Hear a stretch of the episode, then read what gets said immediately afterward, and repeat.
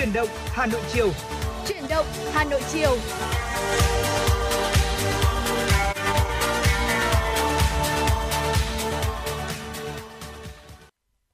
Dạ vâng thưa quý vị, nhạc hiệu quen thuộc của chương trình Chuyển động Hà Nội chiều cũng đã vang lên và quý vị đang nghe chương trình Chuyển động Hà Nội được phát sóng trực tiếp trên tần số ép em chín mươi sáu mê ga héc của Đài Phát thanh Truyền hình Hà Nội và đồng thời cũng đang được phát trực tuyến trên website hanoitv chấm vn. Và đồng hành cùng với quý vị thính giả trong một trăm hai mươi phút sắp tới của chương trình là Thu Thảo và Thu Minh.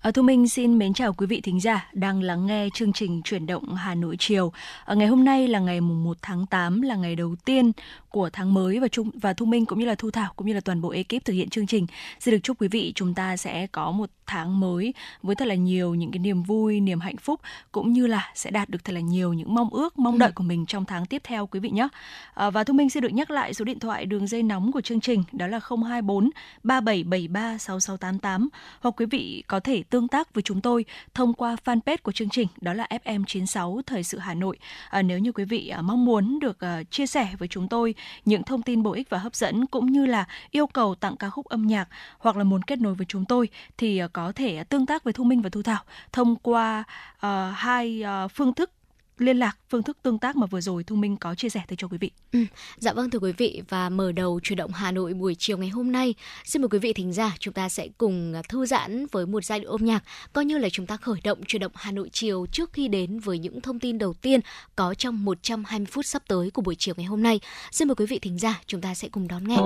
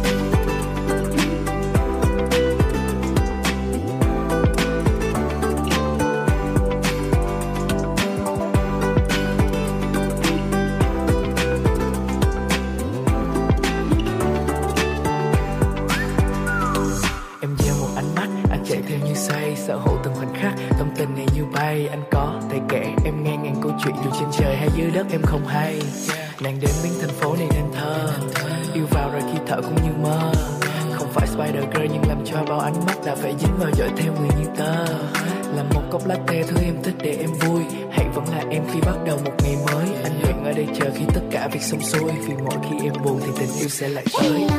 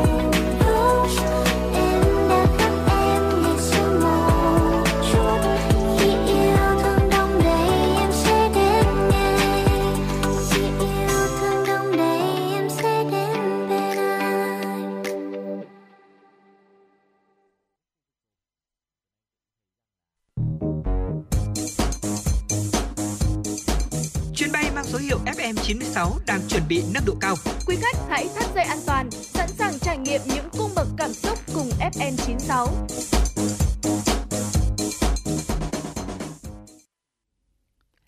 Thưa quý vị và các bạn, quay trở lại với Chuyển động Hà Nội buổi chiều ngày hôm nay. Xin được mời quý vị thính giả, chúng ta sẽ cùng đón nghe những thông tin đầu tiên trong một trăm hai mươi phút trực tiếp của Chuyển động Hà Nội chiều. Thưa quý vị và các bạn, sáng nay, Thủ tướng Chính phủ Phạm Minh Chính chủ trì hội nghị thúc đẩy phát triển nhà ở xã hội cho công nhân, người thu nhập thấp. Hội nghị được kết hợp trực tiếp và trực tuyến giữa đầu cầu trụ sở Chính phủ và Ủy ban Nhân dân mười chín tỉnh, thành phố trực thuộc Trung ương. Cùng dự có Phó Thủ tướng Lê Văn Thành, Bộ trưởng, Chủ nhiệm Văn phòng Chính phủ Trần Văn Sơn, Bộ trưởng Bộ Xây dựng Nguyễn Thanh Nghị, Bộ trưởng Bộ Tài nguyên và Môi trường Trần Hồng Hà, Thống đốc Ngân hàng Nhà nước Việt Nam Nguyễn Thị Hồng, Chủ tịch Tổng Liên đoàn Lao động Việt Nam Nguyễn Đình Khang, lãnh đạo các bộ Tư pháp, Kế hoạch và Đầu tư, Lao động Thương binh và Xã hội, các ngân hàng, tập đoàn kinh tế trong lĩnh vực xây dựng. Phát biểu mở đầu hội nghị, Thủ tướng Chính phủ Phạm Minh Chính cho biết, nước ta đang xây dựng nền dân chủ xã hội chủ nghĩa, nhà nước pháp quyền xã hội chủ nghĩa, nền kinh tế thị trường định hướng xã hội chủ nghĩa. Xuyên suốt trong quá trình đó, lấy con người là trung tâm, chủ thể, mục tiêu, động lực của sự phát triển, không hy sinh tiến bộ, công bằng xã hội, môi trường, lấy tăng trưởng kinh tế đơn thuần. Cũng theo Thủ tướng, một trong những trăn trở lớn của Đảng, Nhà nước là chăm lo đời sống của công nhân lao động, người thu nhập thấp và đã có rất nhiều chương trình cho các đối tượng này, trong đó có chăm lo về nhà ở cho người dân. Do đó, Đảng, Nhà nước có nhiều chính sách về nhà ở. Vì vậy, đây cũng là yêu cầu đáp ứng các quyền của mỗi công dân, gồm quyền có công ăn, việc làm, có chỗ ở, được mưu cầu hạnh phúc. Tuy nhiên, do xuất phát điểm của đất nước thấp, là nước đang phát triển, đang trong quá trình chuyển đổi, bị tàn phá trong chiến tranh nên chưa thể đáp ứng ngay các nhu cầu của người dân. Thủ tướng mong muốn tại hội nghị lần này, lãnh đạo các bộ ngành địa phương, các tập đoàn kinh tế trong lĩnh vực đầu tư xây dựng cùng thảo luận, nhận diện những kết quả, nhất là hạn chế, khó khăn, vướng mắc trong phát triển nhà ở xã hội,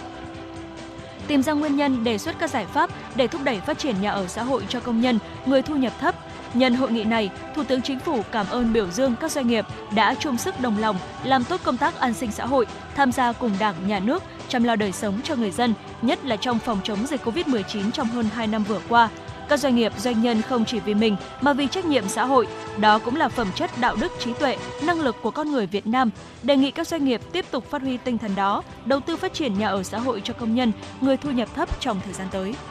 Thưa quý vị và các bạn, sáng nay, đoàn đại biểu Quốc hội thành phố Hà Nội tổ chức khảo sát việc thực hiện chính sách pháp luật về dân chủ ở cơ sở giai đoạn hai nghìn không trăm mười sáu đến hai nghìn không trăm hai mươi mốt tại xã Sài Sơn, huyện Quốc Oai. Phó trưởng đoàn chuyên trách đoàn đại biểu Quốc hội thành phố Phạm Thị Thanh Mai chủ trì hội nghị. Báo cáo tại hội nghị, đại diện lãnh đạo xã Sài Sơn cho biết, việc thực hiện dân chủ ở cơ sở đã củng cố lòng tin của nhân dân vào sự lãnh đạo của Đảng, chính quyền, là động lực mới thúc đẩy thực hiện các mục tiêu kinh tế xã hội, từng bước nâng cao ý thức trách nhiệm của cán bộ, đảng viên, từ đó đã có tác dụng ngăn ngừa, đẩy lùi tham nhũng tiêu cực, xây dựng Đảng bộ trong sạch, góp phần quan trọng trong xây dựng hệ thống chính trị. Thay mặt đoàn khảo sát, Phó trưởng đoàn chuyên trách đoàn đại biểu Quốc hội thành phố Phạm Thị Thanh Mai trân trọng cảm ơn các ý kiến góp ý của đại biểu cử tri xã Sài Sơn và huyện Quốc Oai. Đồng chí Phạm Thị Thanh Mai cho biết, các ý kiến đã giúp đoàn khảo sát đánh giá khách quan công tác triển khai thực hiện các quy định, chính sách pháp luật liên quan đến việc thực hiện dân chủ ở cơ sở. Đoàn đại biểu Quốc hội thành phố sẽ tiếp thu, tổng hợp đầy đủ các ý kiến, nghiên cứu để các đại biểu Quốc hội tham gia thảo luận, đóng góp ý kiến vào dự thảo luật thực hiện dân chủ ở cơ sở tại kỳ họp thứ tư Quốc hội khóa mười lăm sắp tới. Bắt đầu từ chín giờ ngày hôm nay, một trăm phần trăm cao tốc trên toàn quốc triển khai thu phí tự động không dừng E T C. Phương tiện chưa dán thẻ hoặc thẻ không đủ tiền, nếu cố tình đi vào cao tốc sẽ bị xử phạt từ một đến hai triệu đồng, tước giấy phép lái xe, sẽ không còn sự nhân nhượng nào nữa. Từ chín giờ ngày mùng một tháng tám, tất cả các làn thu phí ở tuyến cao tốc Thành phố Hồ Chí Minh, Long Thành, Dầu Giây trên địa bàn Thành phố Hồ Chí Minh chỉ phục vụ các xe dán thẻ không dừng đủ điều kiện qua trạm. Tuy nhiên, theo ghi nhận, chưa có trường hợp nào lái xe cố tình vi phạm. Lực lượng chức năng có mặt đầy đủ nhưng chưa có trường hợp nào bị xử phạt. Ngược lại, đã xảy ra một số trường hợp thẻ bị lỗi hoặc lỗi nhận diện đầu vào, lái xe phải dừng lại để khắc phục, nhưng nhìn chung cũng được xử lý chỉ trong vài phút. Có thể thấy quy định thu phí không dừng trên cao tốc đang triển khai khá thuận lợi. Thực tế, trạm thu phí thông thoáng và có tốc độ lưu thông khá nhanh chóng. Các con số thống kê cũng cho thấy từ ngày hai mươi sáu tháng bảy đến nay, tỷ lệ lái xe đi dán thẻ E T C đã tăng đột biến. Với tốc độ này, theo vê e tê xê, chỉ trong vòng khoảng hai tháng, tỷ lệ dán thẻ E T C của xe ô tô sẽ đạt mục tiêu mà chính phủ đặt ra là khoảng tám mươi lăm phần trăm.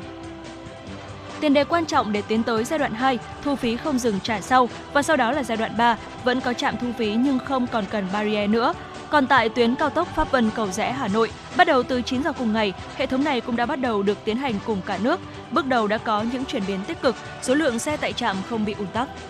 Ngân hàng Phát triển Châu Á và các nhà tài trợ Pháp có văn bản cho rằng việc vận hành chốt đoạn trên cao đường cao đường sắt Nhổn ga Hà Nội vào cuối năm hai nghìn không trăm hai mươi hai không khả thi do nhiều công trình trong khu depot Nhổn thi công chậm tiến độ. Cụ thể, trong văn bản vừa gửi Thủ tướng Chính phủ, liên doanh các nhà tài trợ gồm Ngân hàng Phát triển Châu Á, Cơ quan Phát triển Pháp, Tổng cục Kho bạc Pháp và Ngân hàng Đầu tư Châu Âu cho biết, tuyến đường sắt đô thị số ba Nhổn ga Hà Nội đang có nhiều công trình thi công dở dang chậm tiến độ. Từ thực tế trên, liên danh kiến nghị Thủ tướng Chính phủ quan tâm, chỉ đạo sớm giải quyết dứt điểm những khó khăn, vướng mắc ảnh hưởng đến kế hoạch vận hành trước đoạn trên cao từ ga ét một Nhổn Bắc Từ Liêm đến ga ét tám Cầu Giấy. Theo liên doanh, kế hoạch vận hành trước đoạn trên cao của tuyến đường sắt đô thị Nhổn ga Hà Nội vào cuối năm hai nghìn không trăm hai mươi hai không còn khả thi. Nguyên nhân được xác định là những vấn đề quan trọng liên quan đến tình hình tại khu depot Nhổn. Cho ý kiến về thực tế được liên danh nêu trên, ông Lê Trung Hiếu, Phó Giám đốc Ban Quản lý Đường sắt Đô thị Hà Nội thông tin,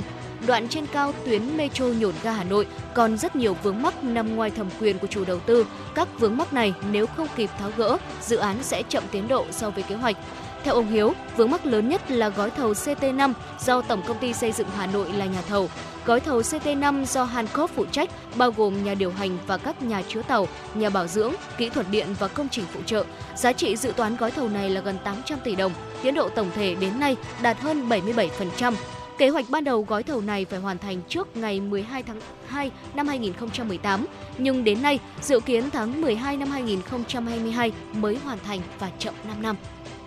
Thưa quý vị và các bạn, vừa rồi là những tin tức đầu tiên có trong chương trình Chuyển động Hà Nội chiều ngày hôm nay với sự thực hiện của biên tập viên Thu Vân. Còn ngay bây giờ xin mời quý vị chúng ta sẽ cùng thư giãn với một giai điệu âm nhạc.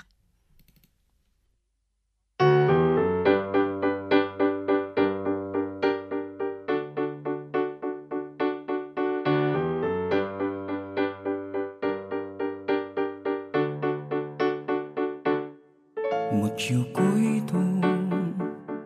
nghe nắng trong tâm hồn,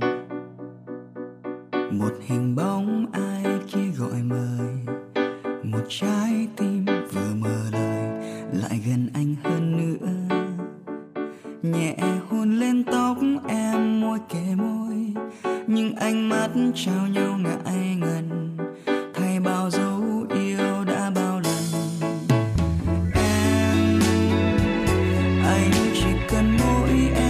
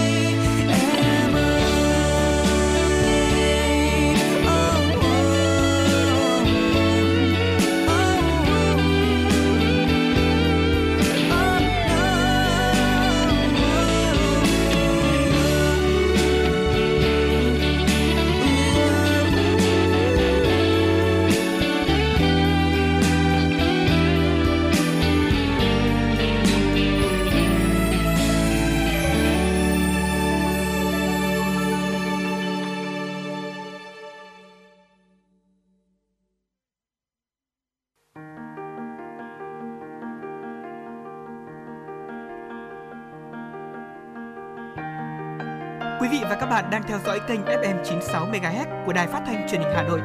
Hãy giữ sóng và tương tác với chúng tôi theo số điện thoại không hai bốn ba bảy bảy ba sáu sáu tám tám. ép em chín mươi sáu đồng hành trên mọi nẻo đường.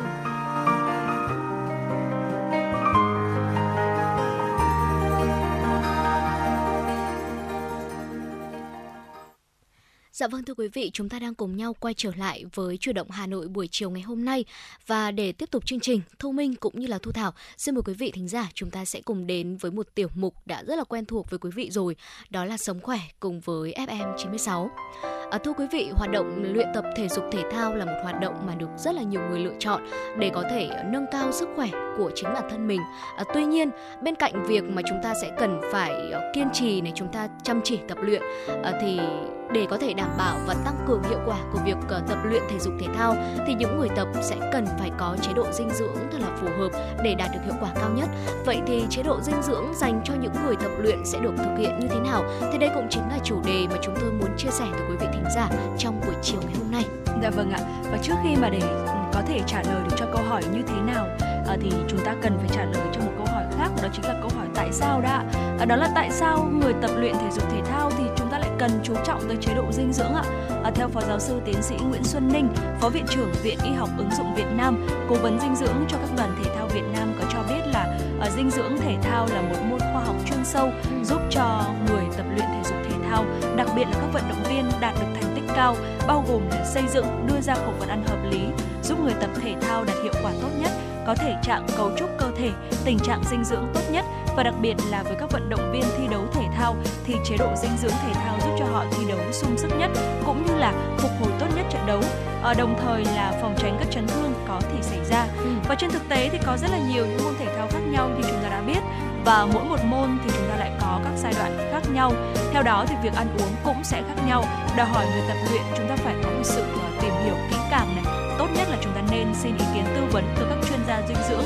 để có thể xây dựng được một chế độ dinh dưỡng phù hợp nhất với từng cá nhân. Ừ. À, vậy thì câu hỏi tiếp theo mà chúng ta sẽ cần trả lời đó chính là bữa ăn theo chế độ dinh dưỡng thể thao thì sẽ khác gì với chế độ dinh dưỡng thông thường? Và cũng theo Phó Giáo sư Nguyễn Xuân Ninh, về số lượng thực phẩm được thiết kế trong từng bữa ăn có thể là sẽ không khác nhau, thế nhưng mà điểm khác biệt lại chính là chất lượng phân bố thực phẩm.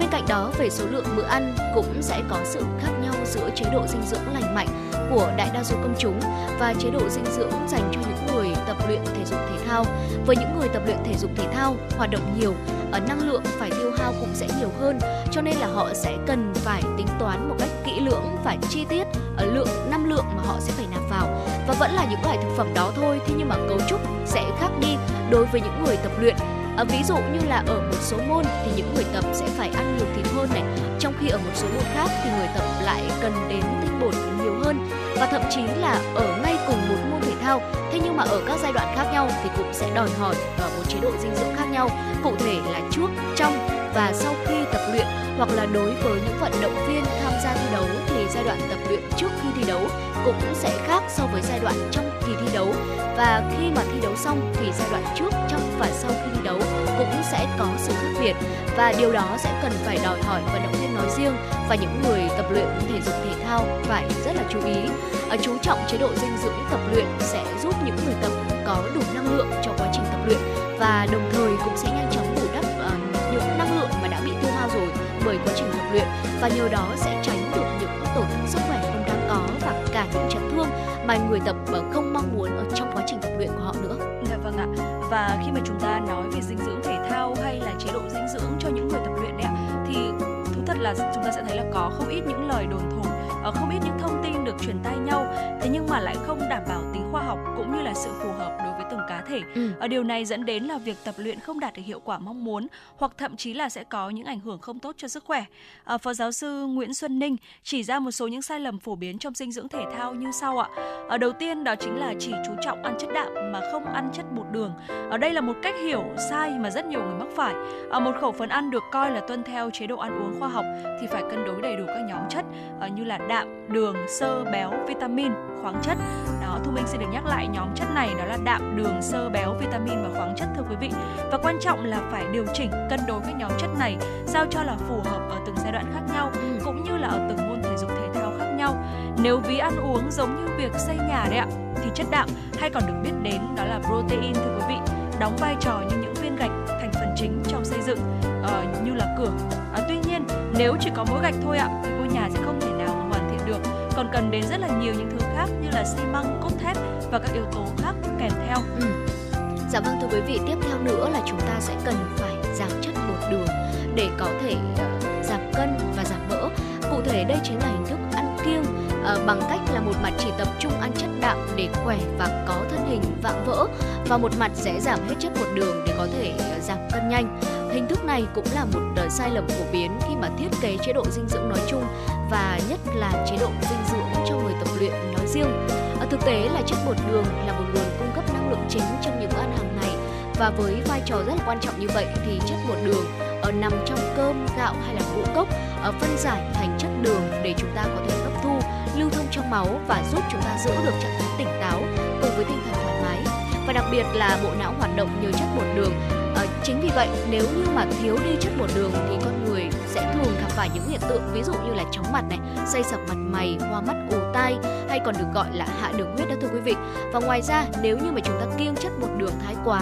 à, chỉ một thời gian ngắn thôi à, và ngày sau thôi thì cơ thể của chúng ta sẽ trở nên à, uể oải hơn, mệt mỏi hay là ủ rũ hơn. Và trong khi đó ăn quá nhiều protein có nghĩa là chất đạm đó à, sẽ dẫn đến thừa đạm trong cơ thể và gây ra rất là nhiều tác động tiêu cực đến cơ thể của mình, mà có một biểu hiện mà chúng ta dễ thấy nhất đó chính là ảnh hưởng đến hệ tiêu hóa. Protein sẽ lắng đọng trong cơ thể, không được hấp thu trong đường tiêu hóa và dễ gây ra tình trạng đó là táo bón, lên men thối và sinh ra rất nhiều chất độc hại có thể hấp thu ngược lại cơ thể, và đó cũng có thể là nguyên nhân dẫn đến những bệnh như là viêm đại tràng, rối loạn tiêu hóa hoặc thậm chí là có thể tiềm ẩn những nguy cơ mà có thể dẫn tới bệnh ung thư. À, chính vì vậy cần phải có sự kết hợp giữa protein với carbon hydrate và đặc biệt là rau quả thưa quý vị. Ừ, dạ vâng ạ. Và hoạt động thể chất nói chung và tập luyện thể dục thể thao nói riêng thì chúng ta thấy rằng là có ý nghĩa vô cùng quan trọng với tất cả mọi người, ừ. giúp nâng cao sức khỏe tâm thể, tạo lập và theo đuổi một sự lành mạnh hơn. Ở xong để có thể đảm bảo hiệu quả của việc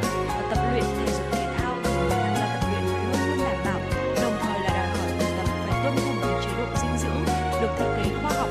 và phù hợp với từng cá nhân thưa quý vị. Và có thể thấy rằng là để có được một sức khỏe tốt, ổn định thì chúng ta cần phải kết hợp ba yếu tố, cần cân bằng ba yếu tố, đó chính là gì ạ? Tập luyện, dinh dưỡng cũng như là chế độ ngủ của chúng ta thưa quý vị. Ừ. Và cả ba yếu tố này thì cần phải được kết hợp song song với nhau, cũng như là nó cũng sẽ bổ trợ cho nhau. Như vừa rồi Thông Minh và Thu Thảo chúng tôi cũng có đã chia sẻ cho quý vị vài những cái chế độ dinh dưỡng, một vài những cái lưu ý liên quan tới chế độ dinh dưỡng dành cho những người tập luyện. Và không chỉ là đối với những người tập luyện thể dục thể thao chuyên nghiệp chúng ta cần phải lưu ý, mà kể cả bình thường uh, những người bình thường như chúng ta sử uh, chúng ta đi tập giống giống như là một cái phương thức, giống như là một cái cách để chúng ta có thể nâng cao sức khỏe. Ừ. Ví dụ như là một số người tập gym này, hay là một số người chúng ta tập những cái bộ môn như là yoga chẳng hạn, thì chúng ta cũng sẽ được uh, những người hướng dẫn họ đưa ra cho đưa ra cho chúng ta những cái chế độ dinh dưỡng ừ. sao cho phù hợp, đúng ừ. không ạ? Dạ vâng ạ. À, và chúng tôi hy vọng rằng là những chia sẻ mà Thu Thảo và Thu Minh vừa gửi tới quý vị trong Chuyển động Hà Nội chiều ngày hôm nay đã giúp cho quý vị thính giả chúng ta trả lời được câu hỏi, đó là uh, chế độ dinh dưỡng cho người tập luyện sẽ được thực hiện như thế nào, và đặc biệt là những sai lầm mà chúng ta thường nghĩ về chế độ dinh dưỡng thể thao. Và hy vọng là những thông tin đó có thể uh, cung cấp cho quý vị những uh, thông tin hữu ích trong buổi chiều ngày hôm nay. Còn ngay bây giờ xin mời quý vị thính giả chúng ta sẽ cùng quay trở lại với không gian âm nhạc. Chúng ta hãy cùng thư giãn một vài phút trước khi cùng nhau tới với những thông tin tiếp theo.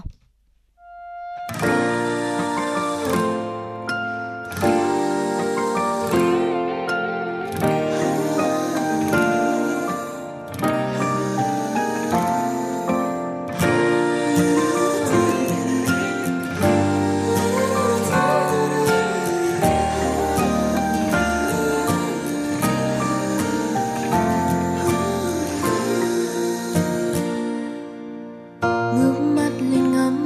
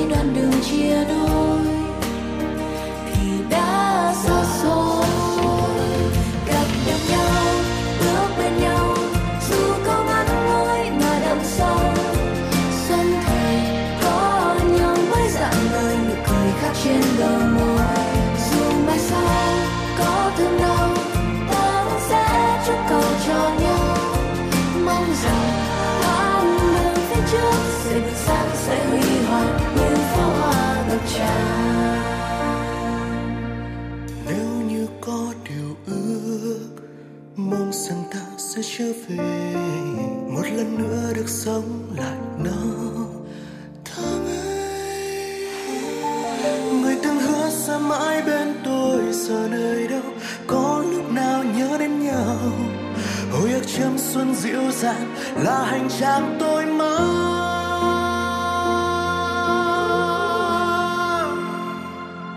Gặp được nhau, bước bên nhau, dù có ngắn ngủi mà đằng sau.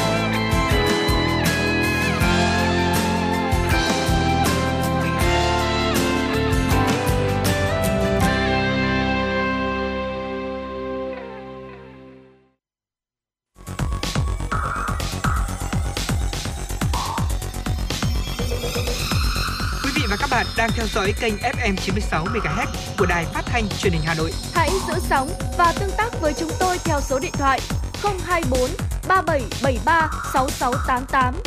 ép em chín mươi sáu đồng hành trên, trên mọi nẻo đường. đường.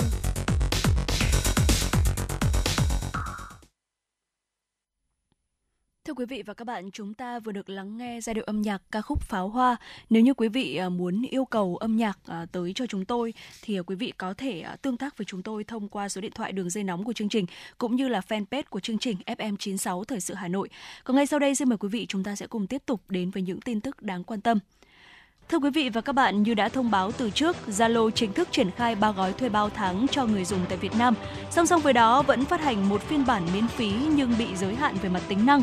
Theo đó, như những người không sử dụng gói thuê bao sẽ bị hạn chế một số tính năng, như người lạ sẽ không thể xem bình luận vào nhật ký của người dùng. Mỗi tài khoản Zalo sẽ chỉ có bốn mươi lần hiển thị trên một tháng khi người lạ tìm kiếm qua số điện thoại. Mỗi tài khoản cũng chỉ được phản hồi bốn mươi hội thoại trên một tháng từ người lạ. Vượt hạn mức sẽ chỉ được đọc chứ không thể tiếp tục trả lời. Thay đổi tiếp theo là tối đa người dùng sẽ chỉ có một nghìn bạn bè. Vượt mức sẽ không thể thêm bạn bè mới hay là chấp nhận yêu cầu kết bạn từ người lạ. Thứ năm là sẽ không còn dùng tính, tính năng username. Cuối cùng là mỗi tài khoản được mặc định là có năm tin nhắn nhanh. Nếu muốn thêm tin nhắn nhanh mới thì người dùng cần xóa bớt những tin nhắn nhanh cũ để có thể sử dụng không giới hạn như trước kia.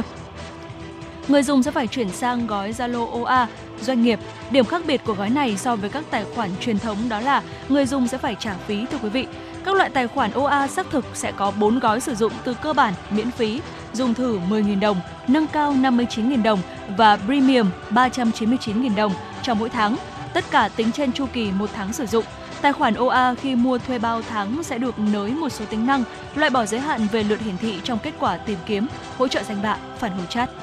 Thưa quý vị, hôm nay là thời điểm điều chỉnh giá xăng dầu theo chu kỳ của Liên Bộ Tài chính Công Thương. Trong kỳ điều chỉnh hôm nay, giá xăng dầu tiếp tục đồng loạt được điều chỉnh giảm. Cụ thể, xăng e năm RON chín mươi hai giảm bốn trăm bốn mươi bốn đồng một lít, xăng RON chín mươi lăm ba giảm bốn trăm sáu mươi hai đồng một lít, dầu diesel ở không phẩy không năm S giảm chín trăm năm mươi đồng một lít, dầu hỏa giảm bảy trăm mười ba đồng một lít. Chỉ duy nhất dầu mazut vẫn giữ nguyên mức giá so với kỳ điều chỉnh trước. Như vậy, sau điều chỉnh, từ mười lăm giờ ngày hôm nay, giá xăng dầu trong nước bán ra là xăng E năm RON chín mươi hai không cao hơn hai mươi tư nghìn sáu trăm hai mươi chín đồng một lít, xăng RON chín trăm năm mươi ba không cao hơn hai mươi lăm nghìn sáu trăm lẻ tám đồng một lít, dầu diesel không phẩy không năm S không cao hơn hai mươi ba nghìn chín trăm lẻ tám đồng một lít, dầu hỏa không cao hơn hai mươi tư nghìn năm trăm ba mươi ba đồng một lít, dầu mazut một trăm tám mươi xê ét tê ba chấm năm S không cao hơn mười sáu nghìn năm trăm bốn mươi tám đồng trên một ki lô gam. Như vậy, giá xăng trong nước đã có bốn kỳ điều chỉnh giảm liên tiếp so với cuối tháng sáu. Mỗi lít RON chín trăm năm mươi ba rẻ hơn khoảng bảy nghìn hai trăm bảy mươi chín đồng một lít, E năm RON chín mươi hai hạ sáu nghìn sáu trăm tám mươi đồng một lít, dầu diesel giảm sáu nghìn một trăm mười đồng một lít. Lúc hơn mười một giờ, công ty trách nhiệm hữu hạn một thành viên vàng bạc đá quý Sài Gòn niêm yết giá vàng miếng ét gi xê ở mức sáu mươi sáu phẩy tám triệu đồng một lượng mua vào, sáu mươi bảy phẩy tám triệu đồng một lượng bán ra, tăng bảy trăm nghìn đồng một lượng mỗi chiều so với cuối ngày hôm qua. Công ty trách nhiệm hữu hạn Bảo Tín Minh Châu tăng sáu trăm bảy mươi nghìn đồng một lượng chiều mua và sáu trăm chín mươi nghìn đồng một lượng chiều bán, để là sáu mươi sáu phẩy tám mươi hai triệu đồng một lượng mua vào, sáu mươi bảy phẩy bảy mươi chín triệu đồng một lượng bán ra. Trong khi đó, vàng miếng vàng dòng Thăng Long của công ty này được niêm yết là năm mươi hai phẩy năm mươi chín triệu đồng một lượng mua vào, năm mươi ba phẩy ba mươi tư triệu đồng một lượng bán ra, tăng tám mươi nghìn đồng một lượng mỗi chiều. Cùng xu hướng, tập đoàn vàng bạc đá quý Doji để là sáu mươi bảy triệu đồng một lượng mua vào, sáu mươi bảy phẩy tám triệu đồng một lượng bán ra, cao hơn cuối tuần trước một triệu đồng một lượng chiều mua và tám trăm nghìn đồng một lượng chiều bán. Đặc biệt, công ty cổ phần vàng bạc đá quý Phú Nhuận tăng một phẩy hai triệu đồng một lượng chiều mua và một phẩy một triệu đồng một lượng chiều bán, để là sáu mươi sáu phẩy chín triệu đồng một lượng mua vào, sáu mươi bảy phẩy tám triệu đồng một lượng bán ra. Chênh lệch giữa giá mua và bán phổ biến là tám trăm nghìn đồng đến một triệu đồng trên một lượng. Thưa quý vị, hôm nay, theo thông tin từ Sở Giáo dục và Đào tạo Hà Nội, trong kỳ thi tốt nghiệp trung học phổ thông năm hai nghìn không trăm hai mươi hai, toàn thành phố có một trăm lẻ bốn đơn vị trường học có tỷ lệ tốt nghiệp trung học phổ thông đạt một trăm phần trăm. So với năm hai nghìn không trăm hai mươi mốt, số đơn vị đỗ tốt nghiệp trung học phổ thông đạt một trăm phần trăm, cao hơn mười một đơn vị. Tỷ lệ tốt nghiệp trung học phổ thông của toàn thành phố Hà Nội đạt chín mươi chín phẩy một phần trăm, năm hai nghìn không trăm hai mươi mốt đạt chín mươi tám phẩy chín phần trăm. Đáng chú ý, trong số các đơn vị trường học có tỷ lệ tốt nghiệp trung học phổ thông đạt một trăm phần trăm trong kỳ thi năm nay, bên cạnh các đơn vị có truyền thống dạy tốt, học tốt, có nhiều thuận lợi, đã xuất hiện một số trường học ở các huyện và còn nhiều khó khăn, đơn cử như trường Trung học phổ thông Cao Bá Quát, Quốc Oai, trường Trung học phổ thông Quốc Oai, huyện Quốc Oai, trường Trung học phổ thông Xuân Giang, trường Trung học phổ thông Minh Phú, huyện Sóc Sơn, trường Trung học phổ thông Liên Hà, huyện Đông Anh, trường Trung học phổ thông Tân Lập, huyện Đan Phượng, trường Trung học phổ thông Phúc Thọ, huyện Phúc Thọ, trường Trung học phổ thông Mê Linh, huyện Mê Linh. Kỳ thi tốt nghiệp trung học phổ thông năm hai nghìn không trăm hai mươi hai diễn ra vào ngày bảy và ngày tám tháng bảy. Toàn thành phố có gần chín mươi tám nghìn thí sinh đăng ký dự thi. Kết quả có ba mươi mốt nghìn không trăm bốn mươi tám bài thi đạt từ chín điểm trở lên, trong đó có bốn trăm lẻ một bài thi đạt điểm mười. Thành phố Hà Nội và có ba thủ khoa toàn quốc của các tổ hợp khối tuyển sinh đại học A không không, A không một và B không không. Đáng chú ý, trong số ba thủ khoa này có một học sinh của trường khu vực ngoại thành là em Nguyễn Ngọc Lễ, học sinh lớp mười hai A sáu trường Trung học phổ thông Quốc Oai, huyện Quốc Oai. Em là thủ khoa duy nhất toàn quốc của tổ hợp khối A không không với ba điểm mười ở cả ba môn là toán, vật lý và hóa học. Khoảng tám giờ năm mươi phút ngày hôm nay, Trung tâm Chỉ huy Công an thành phố Hà Nội nhận được tin báo cháy xảy ra cháy tại nhà số sáu mươi, số sáu A, ngõ chín mươi hai đường Nguyễn Khánh Toàn, phường Quan Hoa, quận Cầu Giấy, Hà Nội. Ngay sau khi nhận tin báo, Công an quận Cầu Giấy xuất hai xe chữa cháy cùng các chiến sĩ cứu hỏa đến hiện trường. Lực lượng cảnh sát phòng cháy chữa cháy và cứu nạn cứu hộ nhanh chóng triển khai các biện pháp cứu người mắc kẹt và dập tắt đám cháy. Ngôi nhà có diện tích khoảng sáu mươi mét vuông sàn, gồm bốn tầng, điểm xuất phát cháy tại tầng ba có diện tích cháy khoảng mười mét vuông. Lực lượng cứu hỏa đã triển khai các mũi tiếp cận. Sau nỗ lực, các lực lượng đã đưa hai người mắc kẹt trên tầng bốn thoát ra ngoài an toàn. Đến chín giờ mười lăm phút cùng ngày, đám cháy được dập tắt. Theo thông tin ban đầu, đám cháy xảy ra tại ngôi nhà của ông en tê đê, sinh năm một nghìn chín trăm bảy mươi chín. Vụ cháy không có thiệt hại về người, thiệt hại về tài sản đang được thống kê, nguyên nhân vụ việc đang được điều tra. Sáng nay, Tổng công ty Đầu tư Phát triển Đường cao tốc Việt Nam vê e xê và công ty cổ phần Tasco chính thức khai trương dịch vụ thu phí tự động không dừng e tê xê trên tuyến cao tốc Nội Bài - Lào Cai. Theo ông Trương Việt Đông, Chủ tịch Hội đồng thành viên vê e xê, hiện vê e xê đã hoàn thành đầu tư xây dựng và đưa vào khai thác bốn tuyến cao tốc với tổng chiều dài khoảng bốn trăm chín mươi ki lô mét, trong đó riêng tuyến cao tốc Nội Bài - Lào Cai có chiều dài là hai trăm bốn mươi lăm ki lô mét, đi qua địa phận năm tỉnh thành phố là Hà Nội, Vĩnh Phúc, Phú Thọ, Yên Bái và Lào Cai. Việc đưa vào khai thác hệ thống e tê xê trên tuyến cao tốc Nội Bài - Lào Cai giúp nâng cao chất lượng phục vụ, giảm thời gian lưu thông, chi phí cho chủ phương tiện, giảm thiểu ùn tắc giao thông, minh bạch và tiết kiệm chi phí cho quản lý giám sát. bốn tuyến cao tốc của vê e xê có tổng lưu lượng trên một nghìn lượt. Xin lỗi quý vị, trên một trăm nghìn lượt phương tiện trên một ngày, chiếm tỷ trọng khoảng năm mươi phần trăm lưu lượng cao tốc của cả nước. Trong những ngày đầu vận hành, tỷ lệ e tê xê tuyến Cầu Giẽ Ninh Bình, Thành phố Hồ Chí Minh, Long Thành, Dầu Giây đã đạt mức là tám mươi phần trăm và sáu mươi phần trăm và cải thiện từng ngày. Thời gian qua, trạm trên làn e tê xê rút ngắn từ sáu đến bảy lần so với hình thức thu phí một dừng. Việc triển khai thu phí tự động hoàn toàn từ ngày mùng một tháng tám là động lực thúc đẩy giao thông thông minh, ứng dụng công nghệ vào lĩnh vực giao thông. Thưa quý vị và các bạn, vừa rồi là những thông tin do phóng viên Thu Vân cập nhật và gửi tới quý vị. Thưa quý vị, và tiếp theo xin mời quý vị thính giả chúng ta sẽ cùng quay trở lại với không gian âm nhạc của chương trình. Ca khúc Yêu Em Hơn Mỗi Ngày với sự thể hiện của ca sĩ Andis là món quà tiếp theo mà chúng tôi muốn dành tặng tới quý vị trong buổi chiều ngày hôm nay. Đang nhớ là ngày được bên em, ngày được nắm đôi bàn tay nhỏ bé, tin vào lễ đường. Từ ngày mai cả hai sẽ trở thành một mà thôi. Ôi, hạnh phúc như vô bờ. Mình chịu khó nhường nhau một chút, đong đầy thêm từng phút, xót vào tai lời yêu như vị ngọt nắng mai. Ngày hôm qua sẽ chẳng xong hôm nay, yêu em hơn mỗi ngày. Dẫu trên đầu nhiều tóc mai, hành trình mình yêu nhau dạng đời, có em làm bạn đời. Thật may mắn khi anh nhận ra đã yêu đúng người, tìm được em giữa thế gian, chắc chắn là điều anh đó. Vì anh có tình yêu trao sâu một đại ca.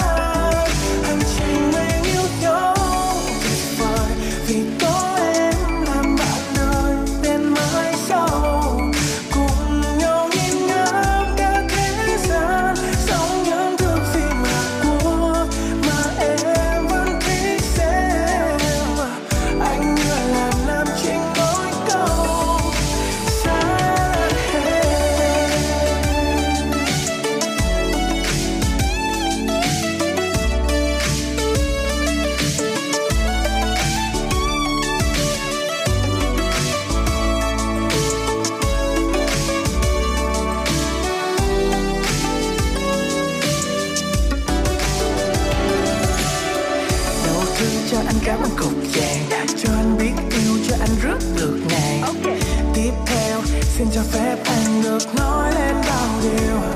em biết không, tuy anh rất là cứng đầu, nhưng vì em nên là không sao đâu. Chỉ cần ta thấu hiểu, ta sẽ càng thương yêu. Vì nhiều khi tương lai sẽ chẳng như mơ, còn nhiều bọn đều lo âu cho u sầu. Mai cứ vui lên đi, vì bên cạnh em sẽ có anh được anh bên. Đưa em đi làm đi chơi và đi xa, đưa em hạnh phúc chẳng ở đâu ở nhà. Anh chỉ muốn cả đời làm chồng yêu của em. Anh chỉ muốn yêu nhau chẳng lời, vì có em làm bạn đời. Thật may mắn khi anh nhận ra đã yêu đúng người, tình được em giữa thế gian, chắc chắn là định mệnh đó.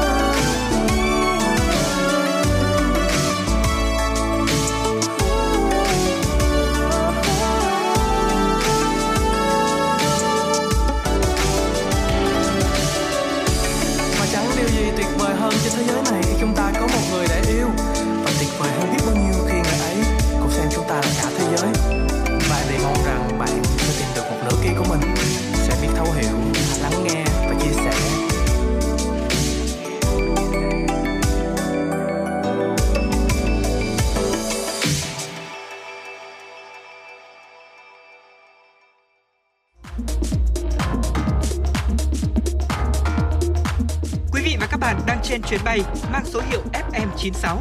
Hãy thư giãn, chúng tôi sẽ cùng bạn trên mọi cung đường. Hãy giữ sóng và tương tác với chúng tôi theo số điện thoại không hai bốn ba bảy bảy ba sáu sáu tám tám.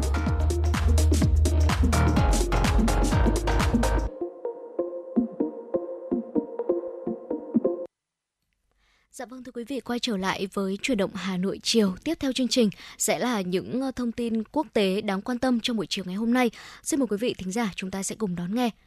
Thưa quý vị, ngày hôm qua, Nga đã tổ chức cuộc duyệt binh trọng thể kỷ niệm Ngày Hải quân của nước này. Nga tập trận hải quân trên biển Baltic, cùng với đó quy định hoạt động của Hải quân Nga gồm học thuyết hải quân mới và điều lệ tàu của Hải quân Nga đã được thông qua. Cụ thể, vào ngày hôm qua, tại pháo đài Peter và Paul ở thành phố Saint Petersburg, trước khi bắt đầu cuộc duyệt binh trọng thể kỷ niệm Ngày Hải quân Nga, Tổng thống Nga Vladimir Putin, Tổng tư lệnh các lực lượng vũ trang Nga đã ký các văn bản quy định hoạt động của Hải quân Nga gồm học thuyết hải quân mới và điều lệ tàu của Hải quân Nga. Phát biểu tại lễ duyệt binh, Tổng thống Putin khẳng định học thuyết hải quân mới phác thảo các biên giới của Nga, kể cả Bắc Cực và Biển Đen, thể hiện sẵn sàng bảo vệ vững chắc và bằng mọi cách các đường biên giới này. Liên bang Nga sẽ sử dụng tất cả các lực lượng và phương tiện của mình để bảo vệ biên giới trên biển. Nga sẽ đáp trả nhanh chóng mọi hành động xâm phạm chủ quyền và tự do của Liên bang Nga. Ông Yuri Borisov, phụ trách tổ hợp công nghiệp quân sự của Nga, cựu phó thủ tướng Nga nói rằng, việc điều chỉnh học thuyết hải quân có tính đến sự thay đổi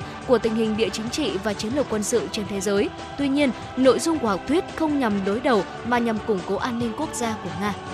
Nghiên cứu mới cho thấy những người trẻ tuổi đã tự gây hại nghiêm trọng cho bản thân trong các đợt phong tỏa nghiêm ngặt do covid mười chín. Theo kết quả nghiên cứu, số lượng trẻ em trai cần hỗ trợ từ các dịch vụ khẩn cấp tăng gấp hai lần, sau đó tăng gấp ba đối với số trẻ cần được chăm sóc. Trong khi đó, con số này đối với các bé gái tự làm hại bản thân tiếp tục tăng cao trong những đợt phong tỏa. Báo cáo trên được đưa ra sau khi một nghiên cứu khác cho rằng những người sống trong cảnh nghèo đói có khả năng bị covid mười chín kéo dài. Các bác sĩ tâm thần đã kêu gọi thêm tài trợ và phát triển những dịch vụ sức khỏe tâm thần cộng đồng sau khi những phát hiện này được công bố trên B J P C I Open của Đại học Tâm thần Hoàng gia Anh. Tiến sĩ Alan Lockhart, chủ nhiệm khoa trẻ em và vị thành niên tại Đại học Tâm thần Hoàng gia Anh cho biết, chúng tôi hỗ trợ càng sớm, mọi người càng ít có nguy cơ mắc các vấn đề về sức khỏe tâm thần lâu dài. Điều quan trọng là phải xem xét tác động của các biện pháp được áp dụng trong đại dịch đối với việc tự làm hại bản thân. Qua đó, chúng ta có thể lập kế hoạch cho các dịch vụ sức khỏe tâm thần cho tương lai. Đó là cách duy nhất để đảm bảo tất cả trẻ em và thanh thiếu niên nhận được sự hỗ trợ sức khỏe tinh thần cần thiết khi họ cần. Thưa quý vị, rụng tóc và rối loạn chức năng tình dục đã được thêm vào danh sách các triệu chứng covid mười chín kéo dài theo một nghiên cứu mới. Đây là kết quả nghiên cứu theo báo cáo vào tháng sáu từ Văn phòng Thống kê Quốc gia Anh dựa trên bản tự đánh giá theo mẫu của hai triệu người ở Vương quốc Anh. Trong số hai triệu người tham gia gửi bản thảo tự đánh giá nói trên, một phẩy bốn triệu người cho biết họ mắc covid mười chín lần đầu tiên hoặc nghi ngờ mình bị mắc bệnh ít nhất là mười hai tuần trước đó, trong khi tám trăm hai mươi sáu nghìn người mắc bệnh đầu tiên tối thiểu một năm trước. ba trăm bảy mươi sáu nghìn người khác cho biết họ đã nhiễm covid mười chín lần đầu tiên ít nhất là hai năm trước đó. Hiện kết quả nghiên cứu mới dựa trên hồ sơ sức khỏe ẩn danh của hai phẩy bốn triệu người ở Anh được thực hiện tại Đại học Birmingham và được công bố trên tạp chí Nature Medicine đã phát hiện ra một số triệu chứng mới. Theo Văn phòng Thống kê Quốc gia Anh, tỷ lệ mắc covid mười chín kéo dài cao nhất ở phụ nữ, những người trong độ tuổi từ ba mươi lăm đến sáu mươi chín, người sống ở các khu vực điều kiện thiếu thốn hơn, người làm việc trong lĩnh vực chăm sóc xã hội, giảng dạy, giáo dục hoặc chăm sóc sức khỏe và người có tình trạng sức khỏe kém hoặc khuyết tật khác.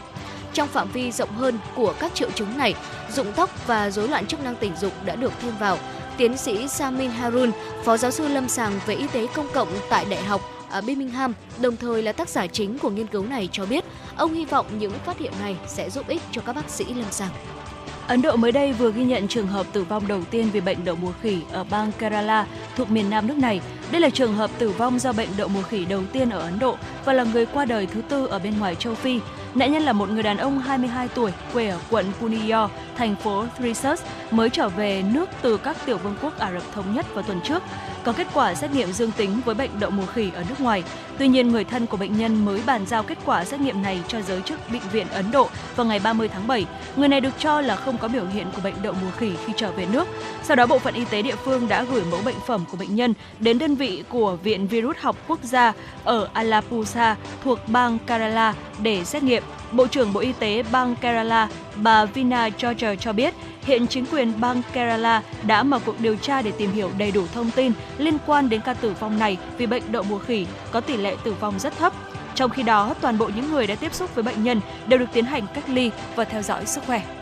Chiến dịch tiêm vaccine ngừa cô vít mười chín trên toàn quốc cho trẻ từ sáu tháng đến năm tuổi đã được khởi động tại Israel trong ngày hôm qua. Theo quy định, trẻ từ sáu tháng đến năm tuổi sẽ được tiêm ba mũi vaccine của Pfizer hoặc hai mũi vaccine của Moderna. Trẻ có nguy cơ ốm nặng do mắc những bệnh nền sẽ được Bộ Y tế Israel khuyến nghị nên tiêm vaccine. Thông báo của Bộ Y tế Israel cho biết, việc tiêm phòng sẽ giúp trẻ có một tầng bảo vệ quan trọng, giảm nguy cơ bệnh trở nặng cũng như các triệu chứng hậu cô vít mười chín. Bộ Y tế Israel nêu rõ, vaccine được khuyến nghị đặc biệt với trẻ có nguy cơ ốm nặng do mắc những bệnh nền khiến hệ thống miễn dịch của trẻ suy yếu. Việc tiêm vaccine cho trẻ dưới năm tuổi đã được cơ quan chức năng nước này cấp phép hồi đầu tháng bảy dựa trên khuyến nghị của một ủy ban chuyên gia. Theo các nghiên cứu do Mỹ và Israel công bố, các loại vaccine phòng cô vít mười chín của Pfizer và Moderna đều được chứng minh có hiệu quả cao trong ngăn ngừa bệnh chuyển biến nặng và nguy cơ nhập viện.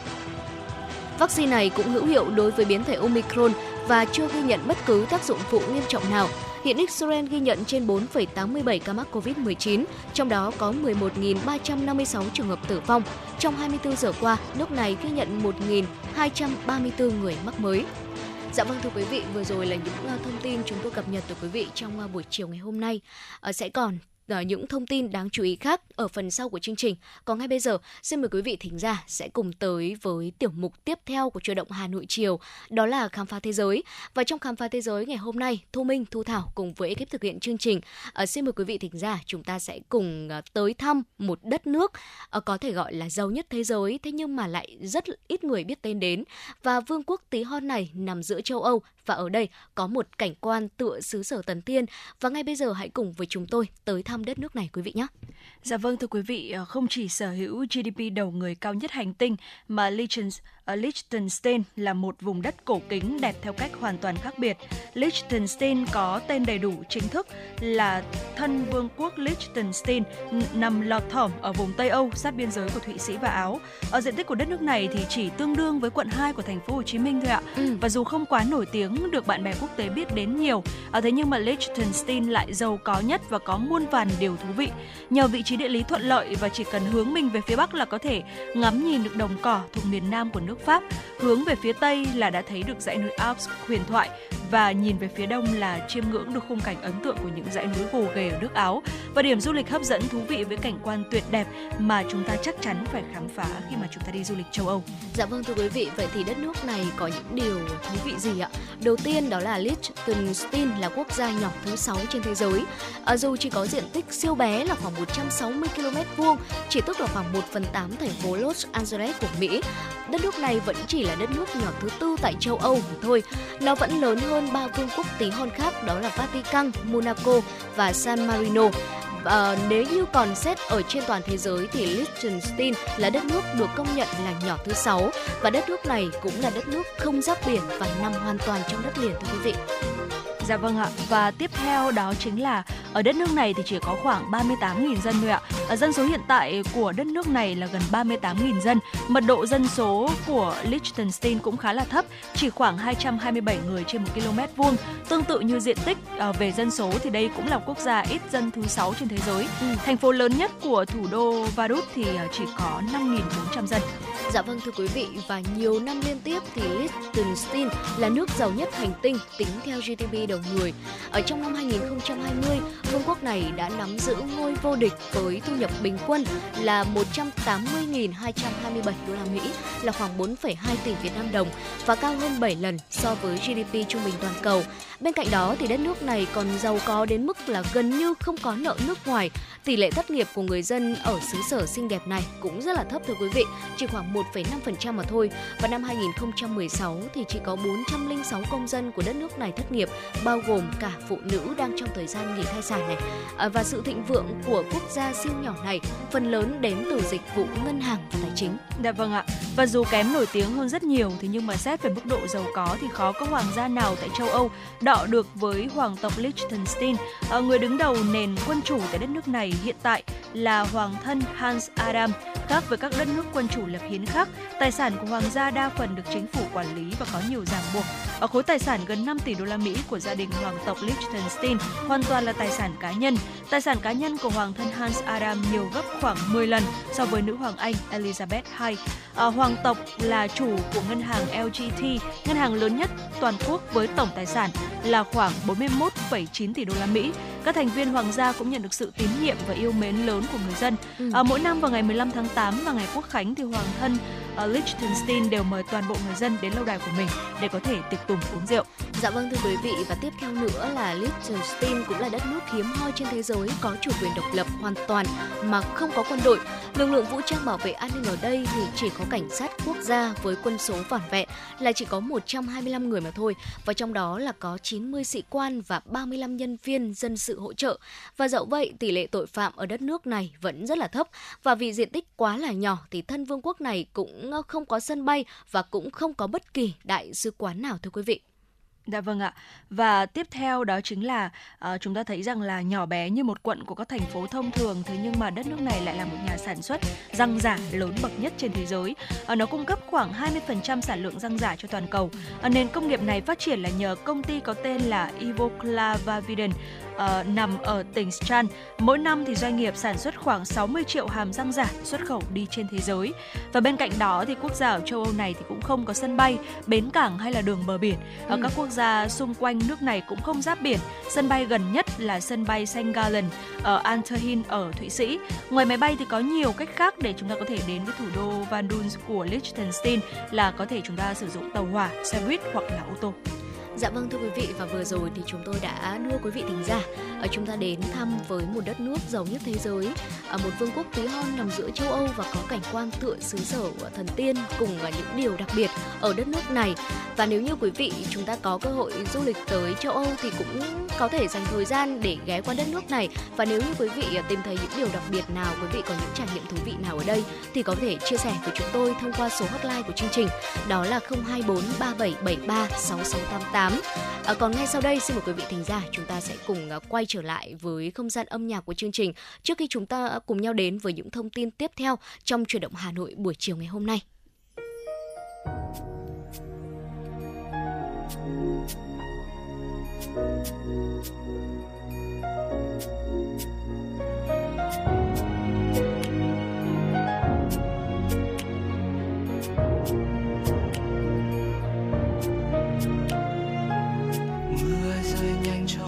Sóng tố đến tới bờ, để ta ngồi lại nơi đây, nhưng em buông lời chẳng muốn ôm chặt đôi tay này. Nhìn em rời bước xóa hết yêu thương ngọt ngào bên nhau, đã một thời anh tin sẽ không tàn. Còn chiếc hôn trao cho anh vội vàng, em mang mọi thứ xung quanh anh tan vào mưa. Nếu để cho ai đó cần em hơn anh, anh sẽ ra đi, anh sẽ đi vì anh nào đâu muốn em phải lựa chọn. Con tim ơi ngủ ngoan, nhiều lòng mình mong trôi bao yêu thương vùng lên mỗi đêm mà em đã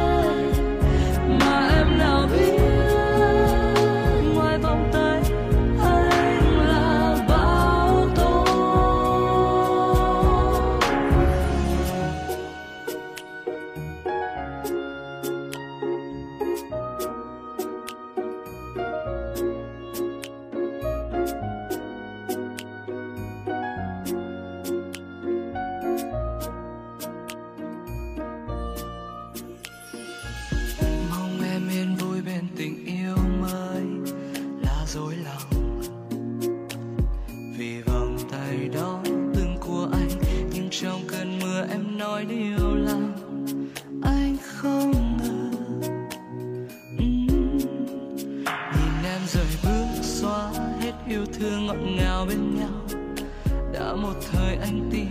sẽ không tàn. Còn chiếc hôn trao cho anh vội vàng, em mang mọi thứ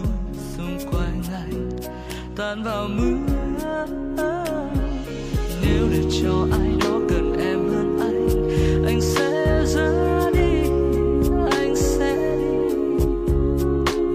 vì anh nào đâu muốn em phải lựa chọn. Con tim ơi nhu hoa, nhu lòng mình bao trói, bao yêu thương vùng lên mỗi đêm. Xa nơi anh là bao tôi, hứa yêu nhau năm sau này bước qua nhau, từng mong những gì cho anh lúc nào em nói đi. Mưa hãy cuốn đi, trôi mờ hết đi từng màu buồn yêu. Có khi nào cũng mơ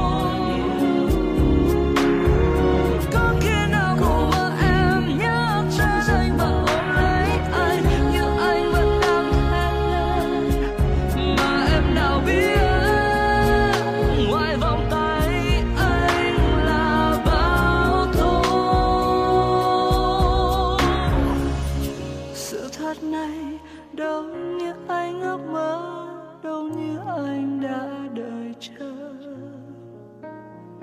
tổn thương hôm nay anh giấu em thấu mấy phần. uh, uh, uh, Hãy yêu nhau đằng sau này bước qua nhau, dần mong những gì cho anh lúc nào em nói đi. Mưa hãy cuốn đi, trôi mờ hết đi từng màu buồn yêu. Có khi nào không